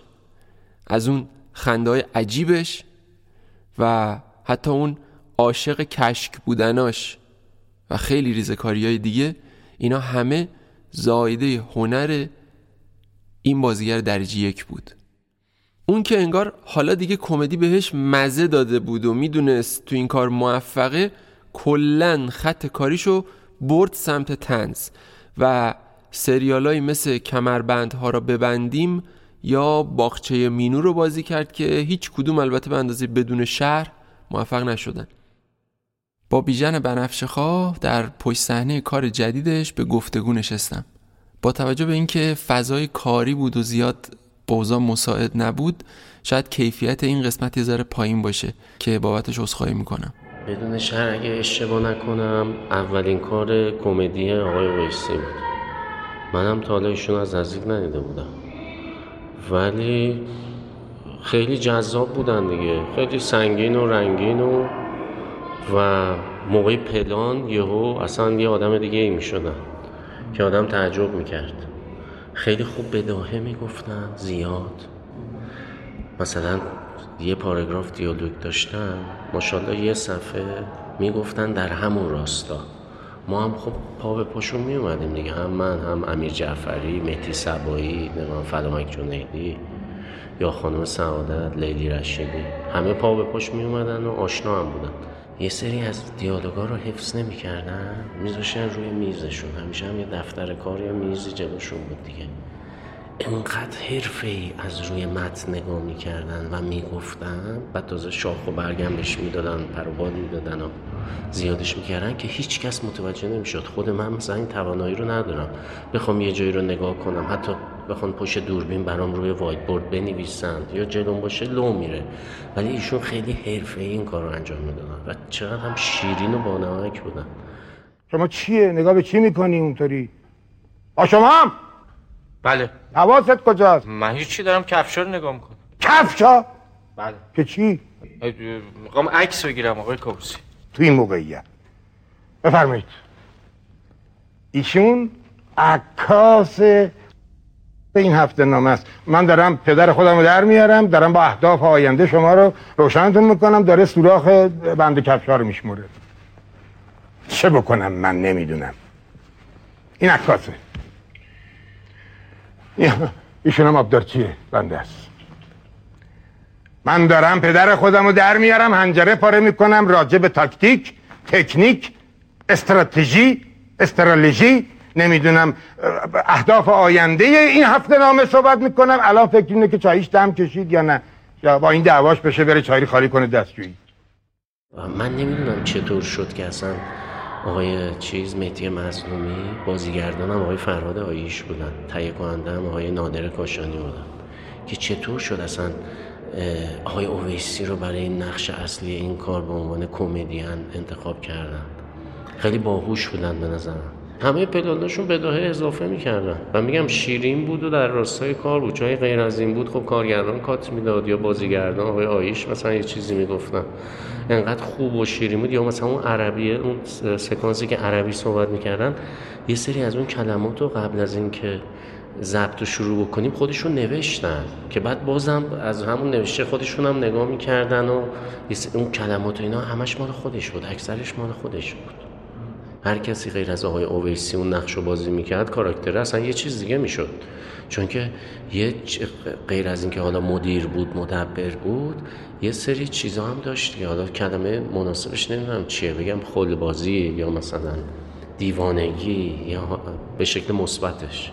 اینا رو هم داشت دیگه. اینا مثلا اصلا تو کاراکتر نبود. یه مدیری بود جدی بود یه روزنامه زردی بود. میچرخوند فقط برای پول در آوردن و فلان و اینا. و خودش هم ادعاش این بود که مثلا خیلی روزنامه فرهیخته ایه و اینا. اصلا اسم کارم شهر فرنگ بود. نه ببخشید شهر قصه معذرت می‌خوام. اسم شهر قصه روزنامه شهر قصه بود. که اسم روزنامه هم موند ولی تلویزیون گفت نه. با این اسم مخالفیم که یه سری اسم بچه ها پیشنهاد دادن. تهیه کننده هم گفت هر کی مثلا برنده شه اون موقع یادم نیست مثلا یه رب سکه اینا میدم که یکی نمیم کی پیشنهاد داد بدون شهر بدون شهر قبول شد. من که واقعا حالا احترام میذاشتم یا جرأت نمی‌کردم. همه اینا بود. تنها کسی که بیشتر با ایشون شاید شوخی می‌کرد اینا پشت صحنه خود امیر جعفری بود. چیزم می‌کرد. آقای محمود بصیری هم شوخی می‌کرد. این دوتا فقط. به امیر نوری می‌گفتم جدا آقای اویسی به من بگو استاد. کنم من مثلا اونجا 26 7 سالم بود.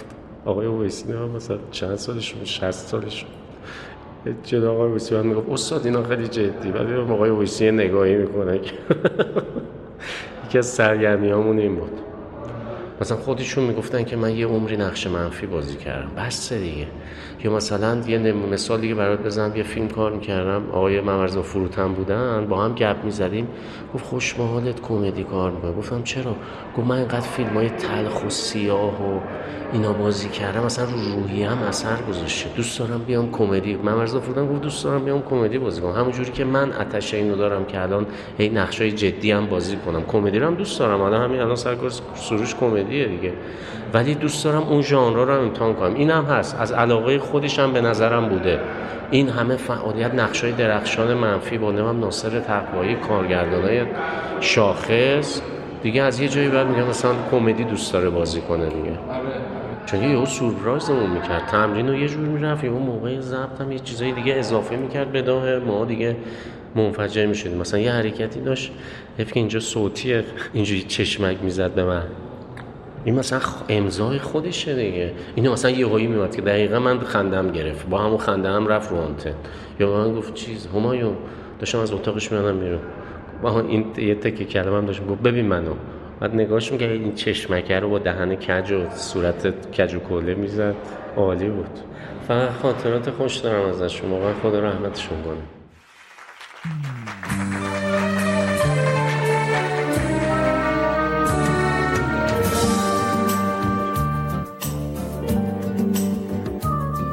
شب خواب چشامو بی خبر بود. به دنیایی از اینجا ساده تر بود. به دنیای گل و نور و ترانه. میونه لحظه های عاشقانه. اویسی اونقدر توی شخصیت عجیب کیومرس کاووسی فرو رفته بود که وقتی سعی کرد توی سریال کمربندها را ببندیم از خودش یه شخصیت جدید خلق کنه به هیچ عنوان موفق نشد و طی چند قسمت دوباره نرم نرم رفت زیر پوست شخصیت کاووسی و حتی نوع حرف زدنش هم عین کاووسی شد. بعدش حتی باغچه مینو رو هم بازی کرد که اون سریال هم چندان دیده نشد. این شکلی بدون شرح نقطه عطف کارنامه فتلی و ویسی باقی موند و مردم نه تنها هنوز تک کلاماشو یادشونه و تکرار می‌کنن بلکه حتی کیومرس کاووسی براشون شخصیت زنده ایه که انگار کسی به نام فتلی و ویسی بازیش نکرده. انگار کیومرس کاووسی خود کیومرس کاووسی بوده. با شقایق دهقان حرف زدم که خودش در ادامه توضیح میده چه ارتباطی با فتلی ویسی داره.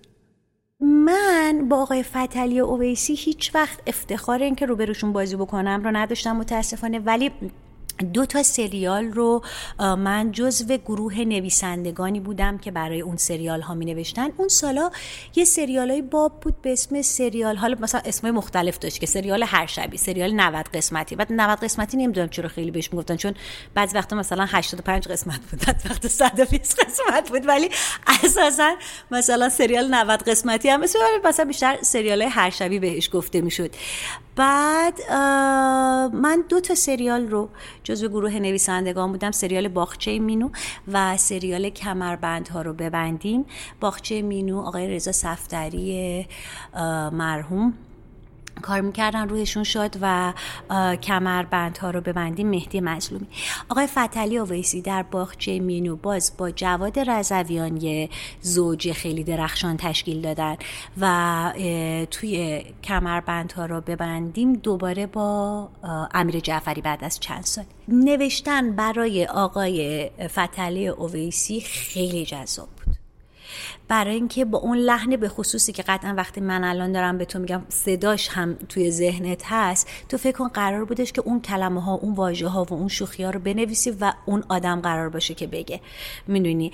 بعد یه اتفاقی که میافتاد خب من مثلا خودم به عنوان بازیگر اصولا خیلی به بداه معتقد نیستم. یعنی من تمام تلاشم می‌کنم که به فیلم نامه پایبند باشم. اگر قرار که مثلا تغییری هم به وجود بیاد حتما میشینم قبلش به یک توافقی با نویسنده یا کارگردان و اینا می‌رسم. آقای اویسی بداه پرداز بی نظیری بودن. چشمات برق می‌زنه وقتی در موردش صحبت می‌کنم آره. آره. و, و یهو مثلا سه دقیقه سکانس شیرین خروجیش بود. چیزی که داشت میگم تبدیل به زوج شدن واقعا خیلی راحت نیست مگر اینکه شما برای بازیگر روبروت اهمیت قائل باشی مگر اینکه بازیگر روبروت رو بشنوی. فقط تو این شرایط میشه که یهو دو نفر توی کار تبدیل به یک زوج هنری جالب میشن خب؟ و آقای اویسی این ویژگی رو داشت. من همیشه به این فکر می‌کنم که ببین اون چه که متاسفانه تماشاچی از خیلی از کمدین های ما می‌بینه نصف ظرفیتیه که این بچه ها پشت صحنه از خودشون نشون میدن. برای اینکه وقتی که تو دستت بازتر باشه تو شوخی کردن احساس راحتی بیشتری بکنی نگرانی نداشته باشی از اینکه کسی بخواد حذفت بکنه سانسورت بکنه رها باشی جذابتر، شیرینتر، تنازتر، رهاتر و همه اینا. و خوش به حال من که فتلی اویسی هم جلوی دوربینش دیدم هم پشت دوربینه شد. در مورد سیروس گرجستانی هم همینو می‌گفتم. گفتم خوش به من که هم جلوی دوربینه شدم هم پشت دوربینه شد. من یه چیزایی دیدم که خیلی ها ندیدن دلتون بسوزه. ولی آقای فتلی اویسی خاطره که ازشون دارم سر کمربند ها رو به من فکر کنم سال 82 یا 83 اون کار رو می نوشتیم یه خواننده یه آهنگ خوندش که خیلی هیت شد و اینا به اسم هنگامه. و این آهنگ اینطوری بود. برای دیدن تو ثانیه ها رو میشمازه همچین چیزی حالا بقیه خیلی هم صدام خوبه دارم می‌کنم بعد آقای اویسی می‌گفت من این آهنگ خیلی دوست دارم و اینا. و اینو دائم می‌خونه یادم اون زمان یادم بر کمربند ها رو ببندیم. مهدی مظلومی از اون رو دسته بودش که ما اون زمان به تلویزیون زدیم. مهدی مظلومی یه حال کلیپ توری برای آقای فتلی اویسی ساخت که تقریبا روی ملودی اون آهنگ و با دکوپاژ اون کلیپی که اون خانم خونده بود و مثلا با دقیقا با جای دوربین و با اون کادر و فلان این حرفا آقای اویسی یه ادای دینی به اون خانم زیبا کرد.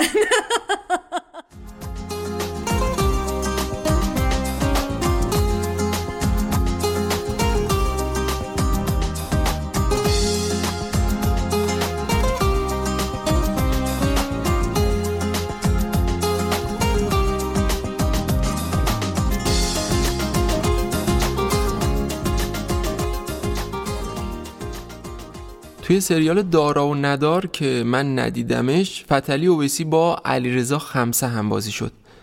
برای این قسمت فکر کردم از کتاب مأموریت آقای شادی. آنچه همیشه می‌خواستید درباره علیرضا خمسه بدانید ولی میترسیدید بپرسید استفاده کنم. این کتاب نوشته علی رستگار از روزنامه نگاران و دوستان قدیمی منه که یه گفتگوی بلند 400 صفحه‌ای با علیرضا خمسه انجام داده در قسمتی از این کتاب استاد خمسه از همکاریش با فتلی اویسی توی سریال دارا و ندار حرف می‌زنه که این قسمت رو از جوانه دلشاد بازیگر سینما و تلویزیون خواهش کردم که برامون بخونه به نظر من زنده یاد فتح علی اویسی یکی از شیرین ترین و بانمک ترین بازیگران کشور بود. او تحصیل کرده آمریکا بود و پیش از اینکه وارد ژانر کمدی شود در گروه کارگردانی تلویزیون بود و همانجا با او آشنا شدم. منوچهر اسکری نسب موقع ساخت هیجو یکی از نقش ها را به من پیشنهاد داده بود که اگر امکان حضور در فیلم را پیدا می کردم زودتر با فتح علی اویسی هم کار می شدم. علا رقم این که کار مشترکی با هم نداشتیم از حال و احوال هم با خبر بودیم فتلی اویسی قبل از اینکه هنرپیشه ژانر دیگری باشد هنرپیشه ژانر کمیک بود. چون خودش به شدت بامزه بود و آنچه در بدون شرح به چشم می آید چیزی نیست که از قبل برایش نوشته شده باشد. و او با همان کاراکتر و نازک طبعیه های خودش در آن سریال درخشید.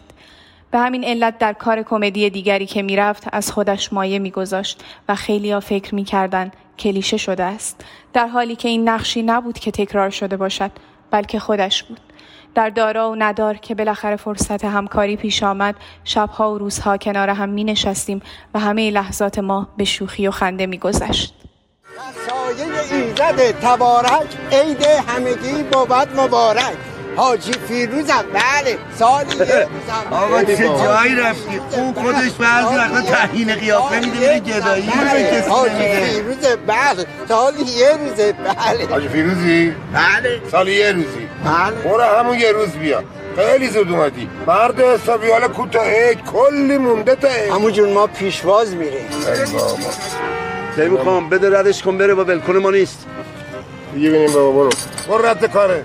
اینجوری که شما پول پرت می‌کنی نشون میده که خودت محتاج تری گفتم تیمور خان به اینا پول مول نده. بفرما. این دیویست من روش شب عید بی پول نمون. بده به من. خدا کنه که سرت به سنگ نداری نخوره و تو کوچه بنبست گیر نکنی که بد در برو. برو که به دعای گربه سیاهه بارون نمیباره برو. به حرف گربه سیاه شاید بارون نیاد ولی به آهش زمین میلرز برو دنبال کاره دیگه انگار راه برگشتی برای فتلی اویسی به کارهای جدی باقی نمونده بود. بعد از بدون شهر بود که سیلی از پیشنهادا برای بازی تو فیلم های کمدی به سمتش روون شد که نتیجه این پیشنهادا به فیلم مثل مادرزن سلام، چارچنگولی، بازگشت لوک خوششانس و چند تا فیلم دیگه ختم شد. آرش معیریان کارگردانی بود که میشه گفت بیشترین کار مشترک رو با فتلی و ویسی توی سینما و البته تلویزیون انجام داد. معیریان اویسی رو برای نقش اول چند تا فیلمش انتخاب کرد. شیر و اصل، ساعت شلوغی، داماد خجالتی و دریا کنار. فیلمایی که سعی می‌کردن به گیشه نزدیک باشن و توجه مردم رو جلب کنن. به نظرم ادامه داستان رو بهتر از زبون خود آقای معیریان بشنویم. ایشون فقط کارگردانی نبود که اویسی توی فیلماش بازی کنه. بلکه علاقمند قدیمی فتلی اویسی بود که از دوران بچگی به دلیلی که از خودش خواهید شنید از نزدیک باهاش تو رفت آمد بود و همین نزدیکی بود که سالها بعد پای فتلی اویسی رو به فیلماش باز کرد. روایت آرش معیریان از برخوردهای دوران کودکیش با فتلی اویسی تا زمانی که کارگردان شد و اویسی به عنوان بازیگر براش بازی کرد. یه روایت جالب و شنیدنیه که آقای معیریان تا به حال هیچ جا بازگوش نکرده بود. اولین بار استاد فتحعلی اویسی رو من زمانی که شاید ده دوازده سالم بود با سریال سربهداران شناختم. با اون هیبت و شمایل و قامت رشید و چهره و صورت و شخصیتی پرسلابت و از اونجایی که در اون سریال عموی بنده جناب استاد جلال الدین مهیریان هم طراح چهره پردازی اون کار رو بر عهده داشتن خیلی وجود فتلی اویسی با حضور عمو در سریال سربهداران خاطر انگیز شده بود برام. کمی بعد سال 1366 سریال کوچک جنگلی تولید می‌شد که همچنان عموی بنده طراح گیریم و در واقع سرپرست چهره پردازی این سریال رو بر عهده داشتند و من یادم یک یک ماهی از تعطیلات سه ماهی تابستان رو به اتفاق امو رفتم رشت جنگل های گیلان مکان فیلم برداری سریال کوچک جنگلی که آقای فتلی و ویسی همونجا بازی داشتن و یادم با اون گیریم سنگین و ریش بلند و لباس و کلاه و اسلحه چگونه و با چه عشقی در اون هوای گرم و مرتوب و نمناک گیلان کار می‌کردن و من عاشقانه با شناختی که از ایشون در فیلم های قبلیش داشتم نگاه می‌کردم و همش پیش خودم می‌گفتم با توجه به اینکه می‌دونستم ایشون فارغ و تحصیل رشته کارگردانی از دانشگاه ایالتی تگزاس بود. همش به این فکر می‌کردم میشه روزی من هم هم درس سینما بخونم هم مثل ایشون جلوی دوربین اینطوری با صلابت بازیگر بشم در صورت اینا آرزوهای دوران نوجوانی بود که هر نوجوانی تو اون سن می‌تونست داشته باشه. خاطرم هست بعد از کار روزها که فیلم برداری تموم می‌شد و همه همه اکیپ همه همکاران چه پشت دوربین چه جلوی دوربین دور هم جمع می شدن و رفع خستگی می‌کردن. آقای فتلی اویسی با صدای نازنینش ترانه های ویگن رو می‌خوند و چقدر همه شیفته آهنگ صدا زرافت صدای ایشون و زیبایی کلامش می شدن این گذشت و از اونجایی که آقای فتلی اویسی با عموی بنده ارتباط دوستانه خیلی خیلی خوبی داشتن رفت و آمد خانوادگی بسیار صادقانه و صمیمانه و رفیقانه ای داشتن. یک شبی که امو مهمان ما بود در منزل آقای فتلی اویسی هم تشریف آوردن و این نهایت آرزوی من بود که روزی ایشون رو رو در رو ببینم و هنوزم که هنوز با گذشته این همه سال واقعا لحظه ها و ثانیه هاش برام زنده و پویاست.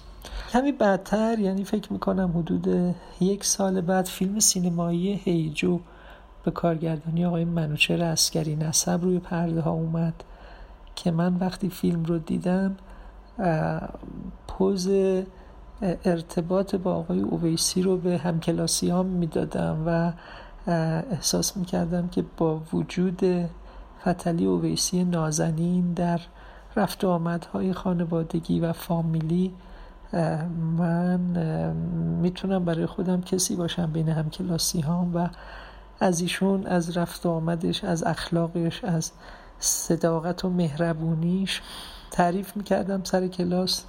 بین بچه ها و شاگردا و اونا هم کنجکاو میشستن با یه حسرتی گوش می‌دادن و در واقع براشون جالب بود. سال 86 فیلم شیر و اصل رو من در واقع کارگردانی کردم و از آقای اویسی دعوت کردیم تشریف بیارن برای بازی در این فیلم. طبق معمول آقای اویسی با روی گشاده با نهایت صفا و صمیمیت حضور پیدا کرد خوشش اومد و پذیرفت که توی این فیلم بازی کنه. یادش بخیر توی تست گریم برای ایشون یه کلاه‌گیس در نظر گرفته بودیم با توجه به شخصیتی که داشت که روز اول فیلم برداری این کلاه‌گیس رو همینطوری به شکل خیلی اتفاقی و random گذاشت رو سرش بدون اینکه درست بخواد بکنه یا منظم بخواد بکنه و ما هممون خندمون گرفت از این شکلی که کلاه‌گیس رو سرش مستقر شده و با آقای اویسی گفتم که اصلا بیاین شما این کلاگیس رو به که فیکس از اول تا آخر فیلم رو سرتون باشه هر از گاهی وردارین بذارین عصبانی میشین باهاش بازی کنین کج و کله بذارین و خودش بامزش می‌کنه. و ایشون هم پذیرفت. جالبی قضیه این بود که توی یکی از این در واقع سکانس ها که فیلم برداری می‌کردیم این کلاگیسه تو بازی جوری رو سر ایشون مستقر شد که خیلی شبیه در واقع شخصیت هایی که زن پوش میشن یا زن میشن در اومد. و من یه دفعه به ذهنم رسید که با توجه که توی قصه یک خواهر دوقلویی از ایشون ما داریم که عکسش رو در واقع می‌بینیم. به خود آقای اویسی گفتم اگر اجازه بدید بیاین اصلا خود شما رو گیریم کنیم با یک شکل زن پوشی تبدیل کنیم توی عکس ها به خواهر دوقلوی این کاراکتر. خب قاعدتا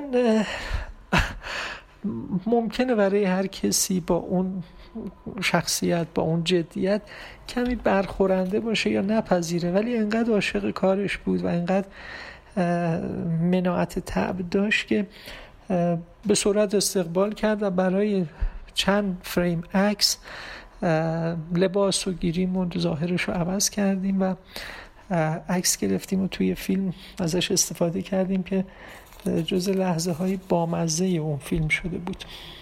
فیلم شیر و اصل به یمن وجود ایشون و همچنین دوستان عزیز دیگری که توی فیلم حضور داشتن فیلم موفق و پرفروشی شد و همین باعث شد که در فیلم بعدی به نام داماد خجالتی مجدد مزاحم ایشون بشیم و درخواست کنیم که در کنار ما باشه. و همیشه میگفتش که تو چون از بچگی یادم در دوازده سالگی عاشق فیلم بودی و چجوری کنجکاو و مشتاق منو نگاه می‌کردی صدامو میشنیدی آواز خوندنم و حرف زدن و به همین دلیل برای تو راحتتر از دیگران کار می‌کنم و واقعا هم همین بود. یادم یه روزی که نشسته بودیم سر صحنه فیلم برداری گله می‌کرد. از شرایط روز سینما میگفتش که من چه فیلم ها و چه نقش هایی رو که در سینمای ایران با سختی و مرارت و تحمل مشکلات لوکیشن فیلم برداری بدی آب و هوا غیر کار کردم. ولی متاسفانه وقتی فیلم تموم میشه بعضی از تهیه کننده ها اونطور که باید و شاید قدر آدم رو نمی‌دونن و متاسفانه بد حسابی می‌کنن و تصویه و پرداختشون نامنظم طوری که آدم دلخور میشه از ادامه فعالیت در این رشته. و مثال می‌زد این مثال برای من خیلی جالبه. میگفتش که اونایی که تو سینما موفق شدن سینما رو از در ورودیش از سردر و ویترین و سالن انتظار شروع کردن و به داخل سالن نمایش رسیدن. ما اشتباهی و چپکی وارد سینما شدیم. از در خروجیش برای اینکه سریعتر برسیم به سالن سینما وارد شدیم و به همین دلیله که شاید به زعم خودش البته موفق نیستیم و اتفاقات اینچنینی برای اون میفته که شعنیت و منزلتمون رو نادیده می‌گیرن. سال 1389 سریال سایه روشن رو من برای شبکه پنج سیما کار کردم و یه کاراکتری توی اون سریال داشتیم که یک شکارچی تقریبا جا افتاده و مقتدر و مجرد بود که از عشقش در عنفوان جوانی دور افتاده بود و حالا یک زندگی درویش مسلک و درویش معابانی رو در یک واحدی از یک آپارتمان داشت سپری می‌کرد و همچنان از همون ابتدا من به این نتیجه رسیده بودم که آقای استاد فتحعلی اویسی بهترین گزینه برای این نقشه.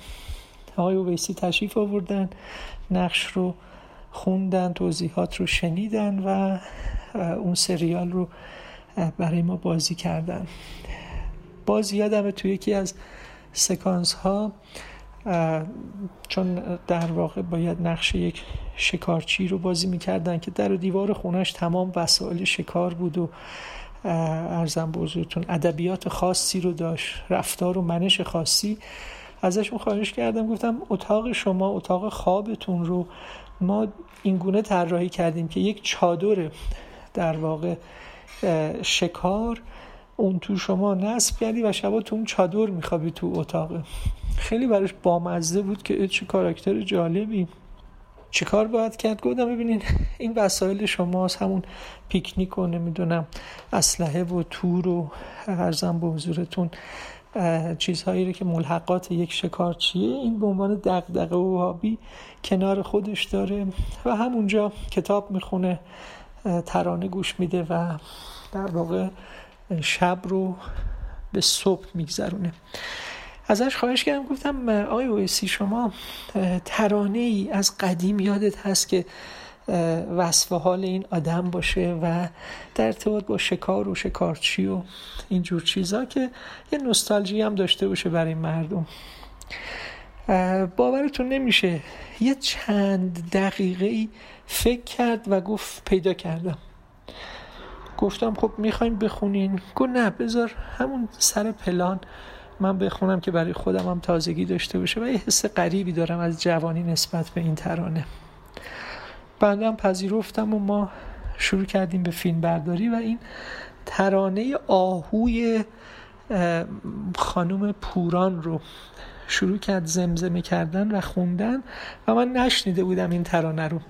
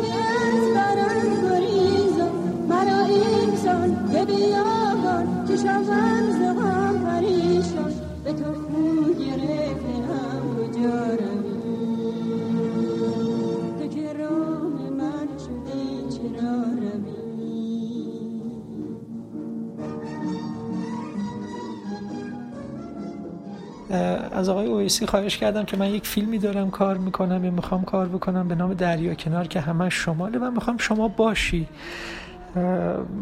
شما به دلیل اینکه بنده یک ای به شما داشته و دارم و خصوصا که همیشه پدرم از شما به نیکی یاد می‌کرد شما رو بسیار دوست داشت دوست دارم باشیم و بعد از رفتن پدر دوباره در فضای فیلم برداری با هم در ارتباط باشیم و سر صحنه یاد گذشته ها بکنیم.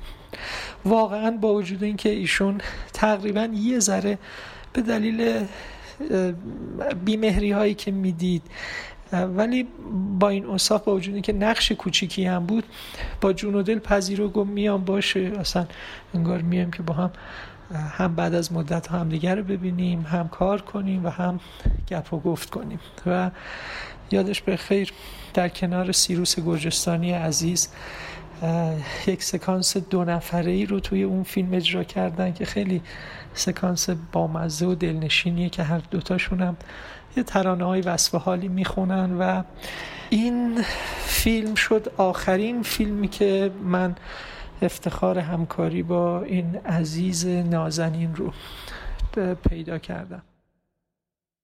شکوفه میرخصد از باد بهاری؟ شده سر تا سر دشت سبز و گلناری. شکوفای بیقرار روز آفتابی. به سبا بوسه دهن با لب سرخابی اشکوف خنده تو جلوه ها دارد آن روی زیبا نظری جلوه ها دارد لا لا لا لا لا لا لا لا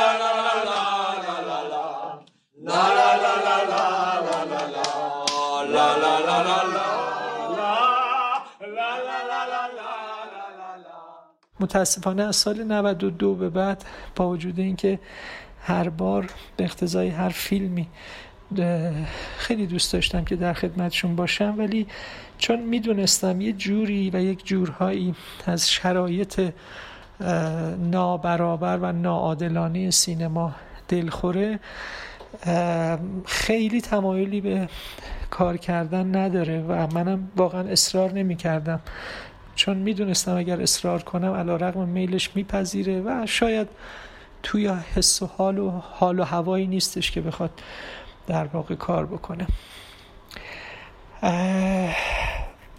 و گذشت تا اینکه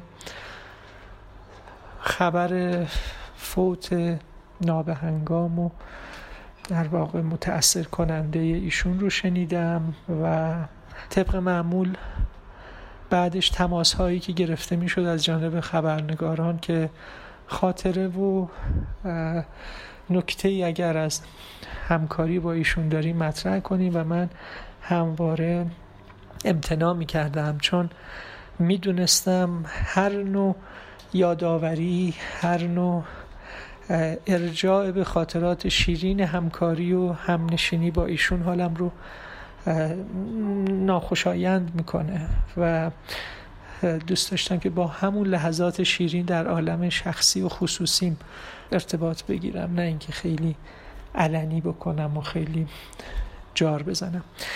در صورت روح شاد و یادش گرامی. فتلی اویسی توی زمینه های دیگه هم دستی بر آتش داشت از جمله خوانندگی که طی گوش دادن این شماره صداش رو هم شنیدید البته. هرچند خودش میگه وقتی پسرش علیرضا ترانه‌ای به نام پسرم رو براش ساخت زمانی بود که تشویق شد برای خواننده شدن اما در واقع همونطور که تالا از زبون همکاران و دوستانش شنیدین اویسی همیشه می‌خوند و اطرافیانش رو شگفت زده می‌کرد. از سالیان دور و برای دل خودش. گویا درست مثل اون اتفاقی که براش تو بازی تنز افتاد توی خوانندگی هم زمان زیادی لازم داشت تا این فرصت رو به خودش بده که پشت میکروفون قرار بگیره و بخونه. من از اون خاطره کودکیا من از اون ستاره ها پولکیا من از اون گرفتن قاصدکا من از اون پر دادن باد با دکا. می‌خونم می‌خونم. می‌خونم می‌خونم. من از اون شوق رسیدن بهار من از اون افسینه پر نقش و نگاه من از اون جوونی و توی شروع صحبت هم, هم گفتم که زمانی که توی آمریکا درس می‌خوند چند واحد خوانندگی هم پاس کرده بود. و بازم عجیب اینجا بود که اصلا به نظر نمی‌رسید صداش این همه آرامش بخش باشه. اگه بخوام در مورد آلبومی که با هم دیگه کار کردیم به نام خونه دل صحبت کنم. چیز خاصی به ذهنم نمی‌رسه. فقط خیلی جالب بود که اوایل کار قرار بود که سه تا از آهنگ های مرحوم ویگن و بابا در این کار اجرا بکنه. و شاید الان اجازه بدن ولی اون موقع این اجازه رو ندادن که این اتفاق بیفته.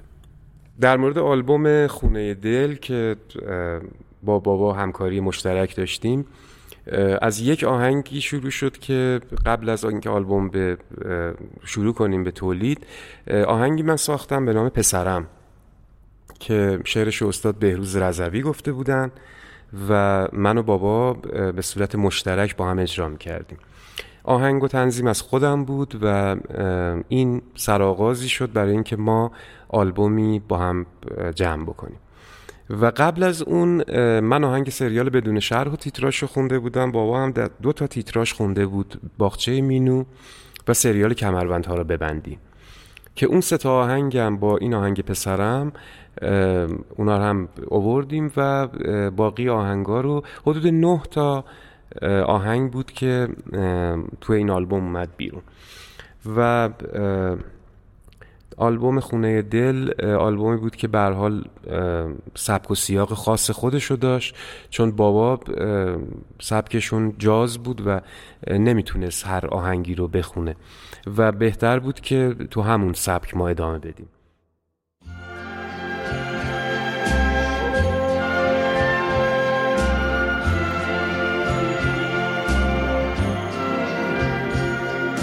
Strangers in the night, exchanging glances, wandering in the night. What were the chances we'd be sharing love before the night was through? Something in your در مورد اینکه بابا عاشق طبیعت بود و همیشه از اینکه بعضی از دوستان آب رو اصراف می‌کردن ناراحت بود و همیشه می‌گفت که بازیگر و کارگردان اگه نمی‌شد حتما کشاورز می‌شد. و به پرورش گل هم علاقه عجیبی داشت. و تا جایی که وقت اجازه می‌داد به گلها و درختها رسیدگی می‌کرد. زادگاهش فردو رو به خاطر طبیعت بکرش و کوههای سر به فلک کشیدش خیلی دوست داشت و به گفته خودش هر شب که میخوابید رو به فردو میخوابید. دل من قریب است اینجا. مال این دور برانی اولا هم پای من بود اما خب این آخرانی این همه سالای دور و تفلکی هم پای من بود.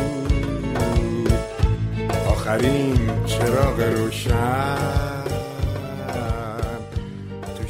از نکات جالبش که همیشه دوست داشت چون بیشتر نقشا رو بازی کرده بود ولی یکی از نقشایی که همیشه دوست داشت در قالب اون ظاهر بشه نقش یک روحانی بود که هیچ وقت فرصت نشد.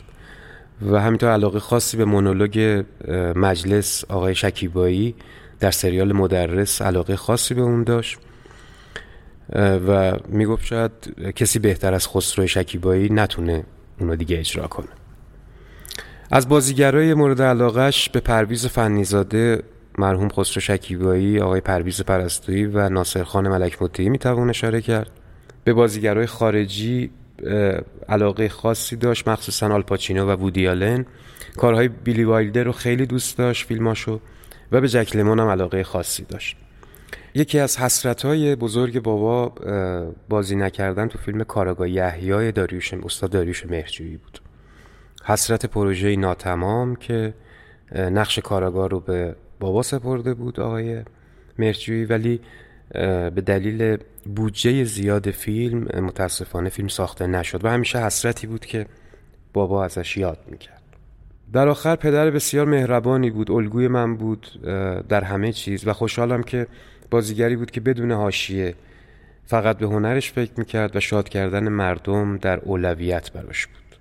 و با نیکنامی از این دنیا پر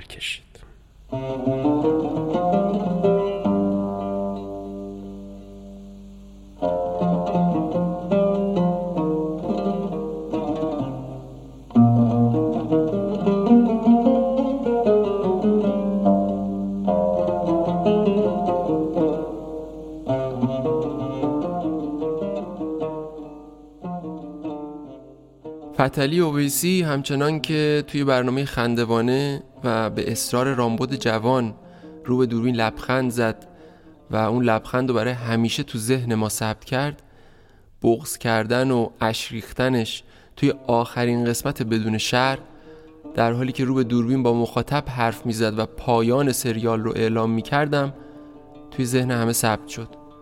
اون خنده و این گریه تقریبا دو روی انسانی و زیبای هنرمندی بود که می‌دونست از جون خودش و دنیا چی می‌خواد.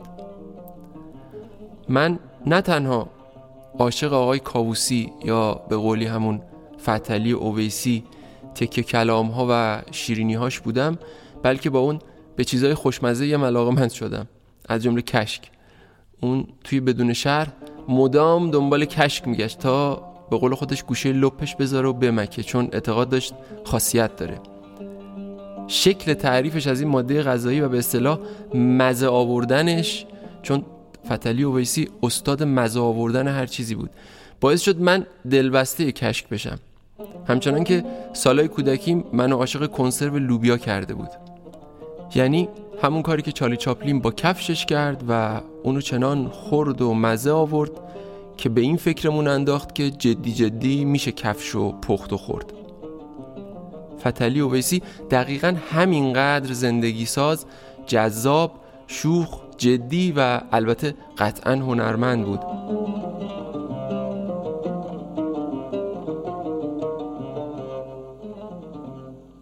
راستش توی سالهای حضورم در مجله مترصد بودم که باش مصاحبه ای ترتیب بدم. حتی این افتخار رو داشتم که یه بار بهش تلفن بزنم و ازش خواهش کنم که این مصاحبه عمری رو بپذیره. با خوشرویی و در این حال جدیت گفت که قراره بره مسافرت. هر وقت برگشت می‌تونیم اقدام کنیم. اما انگار منظورش از مسافرت یه چیز دیگه بود. همون مکالمه کوتاه برای همیشه یه یادگار تو ذهنم باقی گذاشت از کسی که هر کاری کرد با جون دل کرد و خواست نشون بده که دنیا با حضورش جای زیباتریه. هرچند وقتی کوچیک بود پدرش با اینکه فتلی کوچیک عاشق دوچرخه بود در نهایت هیچ وقت دوچرخه براش نخرید و انگار یه جورایی دنیای زیبا و خیالی فتلی کوچیک رو خراب کرد. اما اویسی بعدها سعی کرد با هنرش اون دنیای خیالی رو برای آدمای دیگه به ارمغان بیاره تا کمبودی حس نکنن. اون برای همه ما دوچرخهایی خرید که بتونیم سوارش بشیم و به دنیاهای جذابتری بریم. دنیاهایی که کسایی مثل آی کاووسی توی اون زندگی می‌کنن.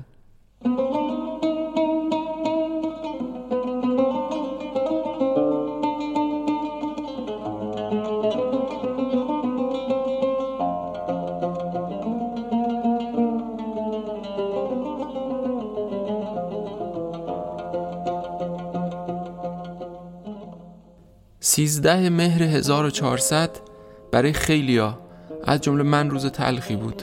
خیلی تلخ. شنیدن خبر فوت فتلی و ویسی اونقدر روی من تأثیر گذاشت که تا مدت ها بعد از شنیدنش همینطور اشک میریختم. اویسی برای من فقط یه بازیگر محبوب نبود یه امید بود یه آرزو بود یه دنیای بهتر بود. دنیای بهتری که دوست داشتم یه کسی مثل اون توش باشه. یه کسی مثل فتلی ویسی مثل کیومرس کاووسی. هیچ وقت فراموشت نمی کنم و نمی کنیم می‌زند باران به شیشه مثل انگشت فرشته.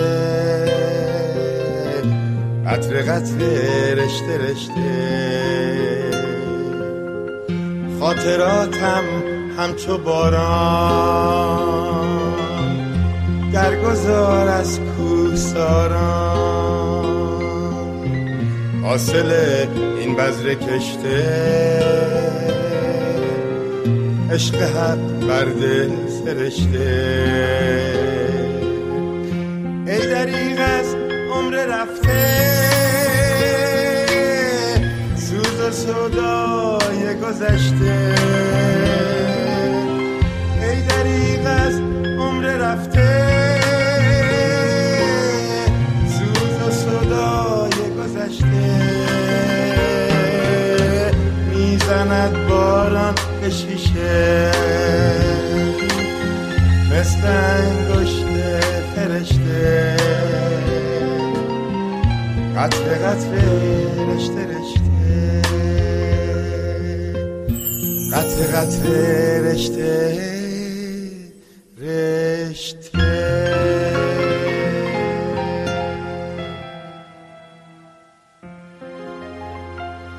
ممنون که به پادکست شماره پنج فیلم امروز از سری صدای خیال گوش کردین.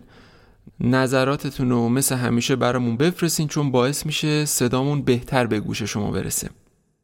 اگه دوست داشتین می‌تونین از ما حمایت هم بکنین. چه شکلی؟ از طریق سایت هامی باش و لینکی که همراه این شماره منتشر میشه و البته برای این حمایت ها می‌تونین از ارزهای ریال یورو و بیت کوین هم استفاده کنین.